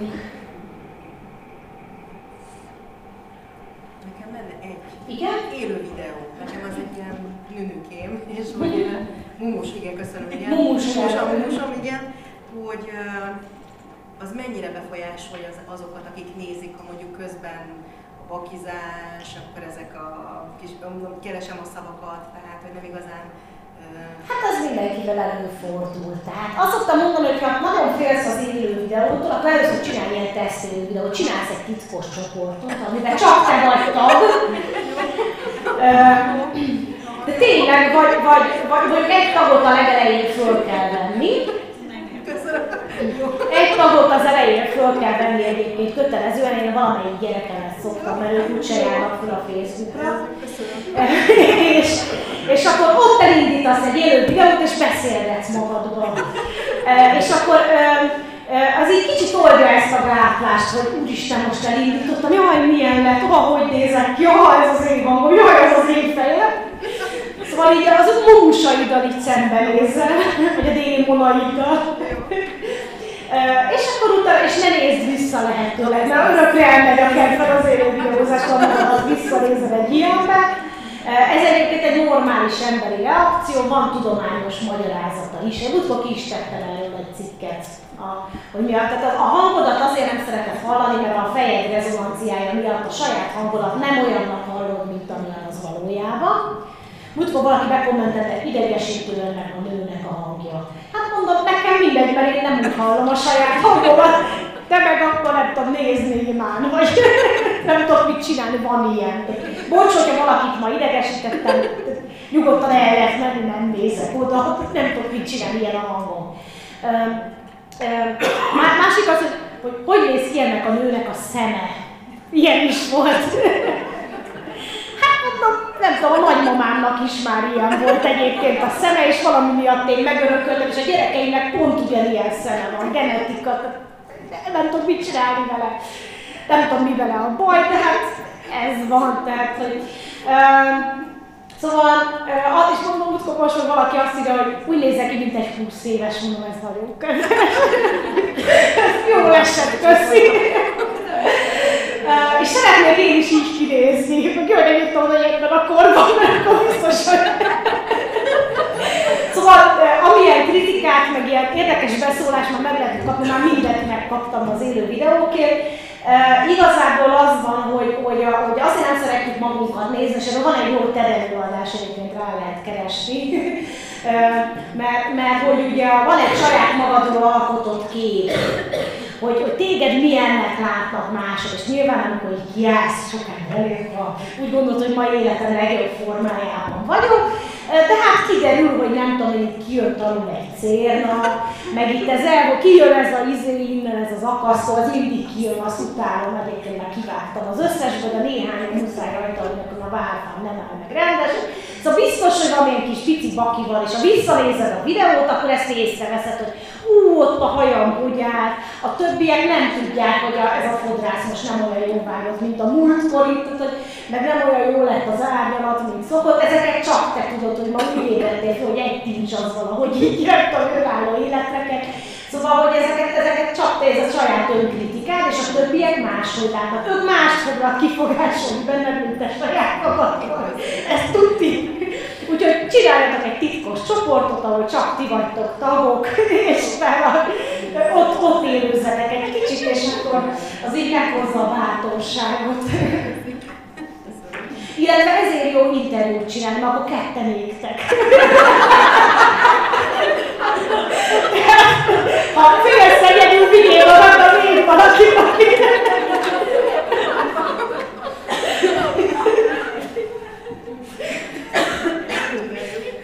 Egyébként meg uh, minél ott úgy kell viselkedni, hogy nem ott a kamera erre rájöttem. Mindig olyan volt, hogy a kamera, kamera. És rájöttem, hogy úgy kell csinálni, mint nem lenne ott. Mondjuk ez a selfie kamera ilyen szempontból ideges, hogy még látod is magad, de legalább annyiban jó, hogy a sima kamerából simán kimászol, és akkor nem tudod, hogy ők nem látnak. vagy, hogy, vagy hogy csak a fél fejedet. Itt meg, itt meg látod, hogy ők mit látnak, tehát tehát igazából ilyen szól egy kicsit jobb, mert van egy képet, hogy mégis milyen vagy. Valamint a tükörben nézenek magad. Csak nézik még 300-an. Oké, okay. van esetleg még kérdés? Igen? Na. Nekem még van. Még van, az a jó, legyen. Tehát, hogyha ha, ugye már elkezdtem ilyen rendezvényben gondolkodni, de ö, igazából néhány segítő emberre lenne szükségem, hogy van-e esetleg a te stábodban, csapatodban, vagy ismersz-e olyan embereket, vagy tudsz-e olyanokat ajánlani, akiket akár egy ilyenhez, hogy, hogy a rendezvény videófelvételét meg, tehát akik ezt a technikai hátteret Aha, hát nézzük, hogy beszéljünk akkor egy kicsit ugye szervezésről, milyen háttér kell. Ugye kell világítás, a, a világítást általában a helyszínen lehet, például itt a Nurdiba lehet világítást kérni, kérhetsz külső világító céget is, vannak ilyenek, azért ők általában elég borsos áron, tehát meg kell nézni, attól függ, mit szeretnél, hogy csak annyit szeretnél, például a Nurdiba tudnak, tudnak adni egy kis helyes kis fénycsíkokat ide hátra, itt ilyen rózsaszín lesz a függöny, meg ilyenek, vagy ugye szeretnél egy ilyen profit, hogy reflektor, és akkor bemegyek, és követ a Tudom, hogyha, hogyha ilyen extrákat szeretnél, ahhoz kell egy világító csapat, a legtöbb helyen viszont mondjuk az, hogy van egy ilyen világítás, akár egy háttérvilágítás, egy pár apróság, de itt is a Grudiban lehet a falvilágítás, az nagyon jó lesz, hogy egy kis fél csiki alulról megvilágítja a falat, ilyeneket lehet kérni.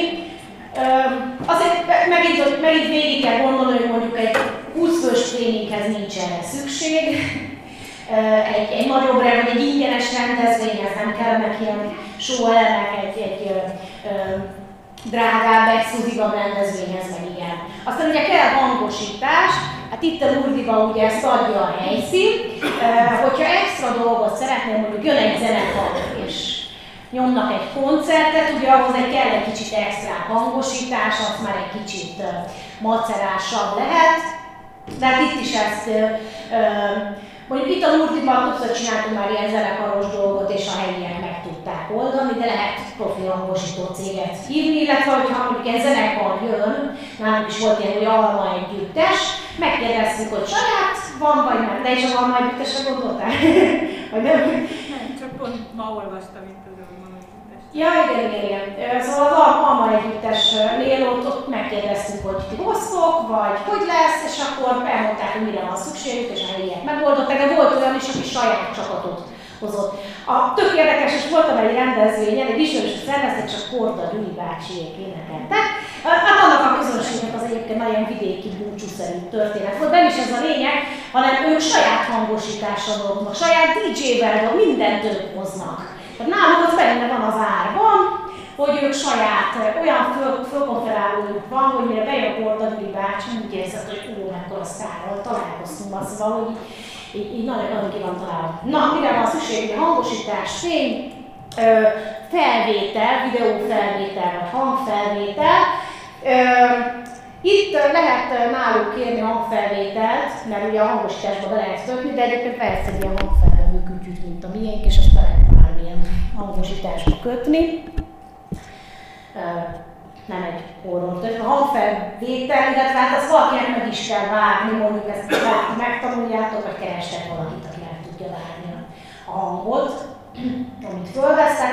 Videó felvételre mondjuk jó egy profi videós csapatot keresni. A Fabi Piroska szokta mostanában náluk ilyen kis felvételeket, meg kis összevágni kis klippeket, most ott a konferencián is csináltak, interjúkat csinált résztvevőkkel, ilyesmi.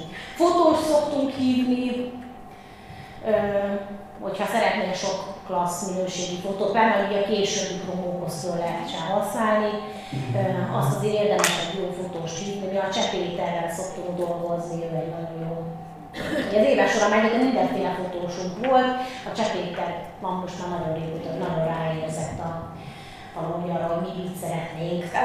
Nagyon fontos a fotóssal meg kell állapodni abba, hogy hogy, hogy milyen képeket szeretnél látni. Tehát, hogy volt olyan fotós, aki jött és úgy gondolt, hogy egy kis művészfotók, hogy így a távolban, halványon ott a, a közönség, és csak a laptop látszik, meg, meg csak a virágok mögül lefotózunk, és ennek tök jó, csak egy mit szeretne látni az, aki a következő rendezvényen jön, vidámak az emberek és mosolyognak. Olyanok, mint én, hogy a átlagos emberek átlagos ruhában is jól érzi magukat. Tehát, hogyha ezt, ezt beszél meg a fotóssal, hogy miket szeretnél látni, és akkor ő elkapja majd a megfelelő pillanatokat, hogyha jó érzéke van hozzá. Aztán mi szokott még lenni? Hát ugye a teremkérdés. Ez egy örök dilemma, hogy hol csináljuk Kisebb tréningterem iszonyat sok van egyébként, Budapesten is, vidéken is, szerencsére nincs probléma. Minél nagyobb rendezvényt szeret, szeretnél, annál rosszabb a helyzet. Mert ugye vannak szem, rövidebb rendezvénynél nem szempont a kaja. Tehát két órás előadásnál ugye ott nem, nincs kaja szempont. Hát ott is azért fölmerül, utána jön az ebéd, és hol lehet ott ebédelni a közelbe, de azért mondjuk ott ott talán ebben nem kell foglalkozni, viszont egész napos rendezvénynél mindig ott van, hogy és hol leszünk. Éppen ezért egy csomó, van egy csomó jó terem, ami több klassz lenne, csak a környéken nem lehet enni, vagy csak egy falafeles van, vagy egy fornett is. És akkor az meg nem, nem opció, tehát ez menjetek ki a hamburger. Tehát voltunk egyszer például a Moha házban, ami a Gizella úton van, és akkor ott volt egy lent egy hamburgeres, meg egy büfé, még akkor az éttermük nem volt, most már közben van éttermük, tehát ennyivel jobb a helyzet, de hogy így nem volt hova menni enni, mindenki elmondott volt a Tököli út környékén, és akkor megint csak volt két feles, tehát hogy megint csak nem volt választék. Aztán hát a nagyobb termeknél ott azért olyanokra is gondolni kell, hogy a több terembe szeretnél előadásokat, egy szima csarnokba, hát nincs hova menni, tehát van egy csarnok, és akkor el szokták függönyözgetni. Például a Paplászló sportarénában adtam elő olyan rendezvényen, ami több termes volt, és akkor két ilyen függöny választotta el a termeket egymástól, mert így választották le a teret, ami azért annyira nem egy meghitt dolog azért. Tehát, hogy jól néz ki, de de, de, de nem egy, tehát arra nem alkalmas, hogy mondjuk itt a Lurdi házban meg lehet mondani, hogy egy nagy teremben van még az egyik előadás, egy kis teremben egy szekció előadás, egy másik kis teremben egy másik szekció előadás. Ez nem mindenhol megoldott. Nyilván attól függ, hogy mit szeretnél. Hát így árérték arányban mindenféle van. Ja, még a közlekedés. Ugye olyan kell, ami tömegközlekedéssel jól megközelíthető. Nekünk valami miatt eddig mindig jobban működött a Pesti oldal, mint a Budai. Ugye a kerekasztal is vándorolt, már voltunk több helyen, az őrstől indultunk, oda nagyon sokan jártak. Az őrs, őrs az bevált. Aztán utána onnan átköltöztünk a fő utcába. A fő utca nagyon jó volt, de kevesebben jártak sokkal. Mondjuk közel volt a megállóhoz, az, az egy elég volt, a metróhoz közel volt, de így is még egy kicsit kevesebben jártak, és onnan átköltöztünk a Mon Parkba, oda, oda többen jöttek, mint a fő utcába, tehát ott, ott jelentősen többen volt, de azt a termet kinőttük, és átköltöztünk a, a Népstadionnál, a, hogy hívják azt a hotel, Green, Green Hotel, a Green Hotel Na a Green Hotel az nagyon jó bevált, mert az a stadionok metró megállónál van, tehát, hogy, és lehet parkolni, az ott ugye jól működött, de utána ők fogták, és a tök jó nagy termüket szétszették két kicsi teremre, és onnantól kezdve nem fértünk el, már így is sokszor ki, és akkor, akkor jöttünk át ide a Lourdiba, és ide, ide még többen járnak, mint a Népstadionhoz, tehát, hogy valami miatt mondom, a budai oldalon mindig egy kicsit kevesebben voltak, mint amikor a pesti oldalon voltak, de nem tudom, tehát ez célközönség függő is, hogy, hogy, hogy, hogy mi az. Az biztos, hogy a, a közlekedés egy fontos szempont, meg a parkolás, igen? Én tapasztalatból mondanék még egy nagyon ötletet. Minél nagyobb a rendezvényed, annál inkább célszerű egy rendezvényszervezőt fogadni ugyanis ez most nagyon jó volt, amit elmondott az Ági, tényleg tök jó, hogy ezekre kell készülni, aztán amikor ott vagy bent a rendezvényben, hiába vannak nagyon jó embereid, mindig föl fog merülni olyan jellegű dolog, amit neked kell, illetve magának a rendezvény szervezőnek kell megoldani, és hogy amíg nem vagy benne rutinos, addig a rendezvény szervező így csuklóból kirázza, neked meg pánik, és nem hogy kihez meg hogyan kellene fordulni, aki csinált már rendezvényt. Azt hát igen, nagyon nagy rendezvényeknél érdemes mindenképpen, tehát ilyen százfős rendezvénynél lehet, hogy megoldotok néhányat. Mi azt szoktuk csinálni, hogy a re, ilyen folyamatos rendezvényeink vannak, minden rendezvény után összeírunk egy hibalistát. Sőt, közben most, mert akkor ott még is friss hibeket, nem két hét múlva, hanem már az idő megszépíti az emlékeket. Minden rendezvényben van ilyen baki, hogy nem ment a hang, csúszott ez, nem működött az, ő késett, nem hozta a cuccot, későn adta le a prezjét, nem működött a prezje, nem az a prezzi működött, nem úgy ment, ez mindig van valamilyen. És ezeket még, még ott össze szoktuk írni. Nagy volt a sor a regisztrációnál, sokan voltak a WC-nél, elfogyott a WC papír, mindig van valami.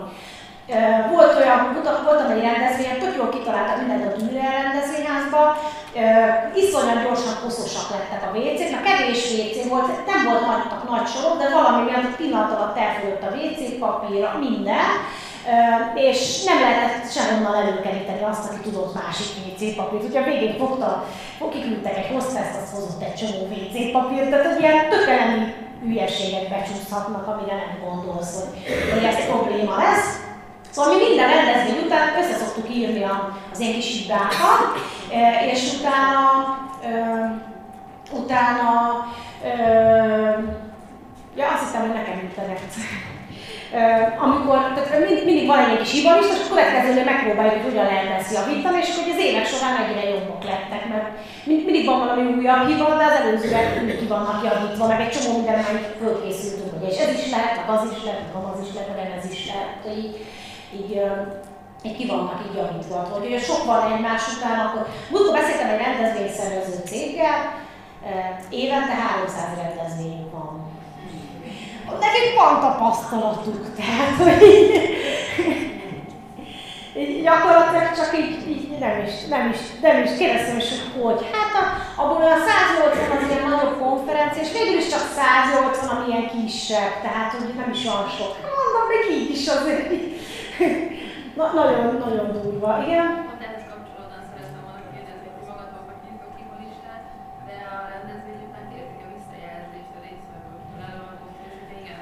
Igen, igen, igen, lehet kérni visszajelzést. Na most ezt úgy érdemes, hogy ilyen, ilyen néhány kérdéses, tehát hogy ne ilyen nagyon hosszú izé. Nekem az a tapasztalatom, kértünk már többször helyben, hogy jobb utólag e-mailben.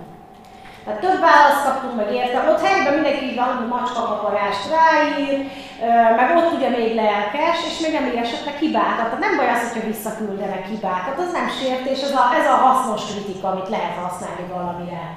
Nyilván nem az, hogy rossz volt a kaja, mert az az opcionális, hogy nem volt koffeinmentes kávé, hanem, hanem, hanem az olyanok, hogy az X nagyon hasznos volt, az Y, Y az nekem nem. Lehet értékelni, hogy az egyes előadóknak az előadásait hogyan csillagoznád, ilyesmi. Mik voltak az elvárásaid előtte, mennyire teljesültek ezek, mi volt az, ami különösen tetszett, mi eljönnél el hasonló rendezvényre még egyszer, ez is egyébként egy jó visszajelzés lehet, hogy jövőre ők eljönnek megint, vagy nem.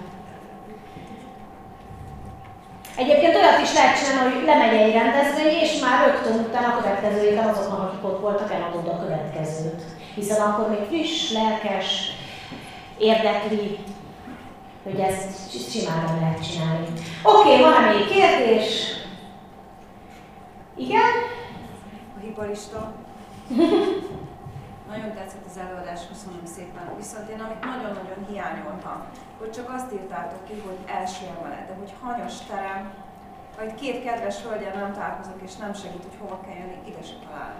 Pedig ki van itt, benne van a levélben egyébként, hogy kettes terem, Melyik és itt a Betty, Betty, melyik, amit mi küldtünk mindenkinek.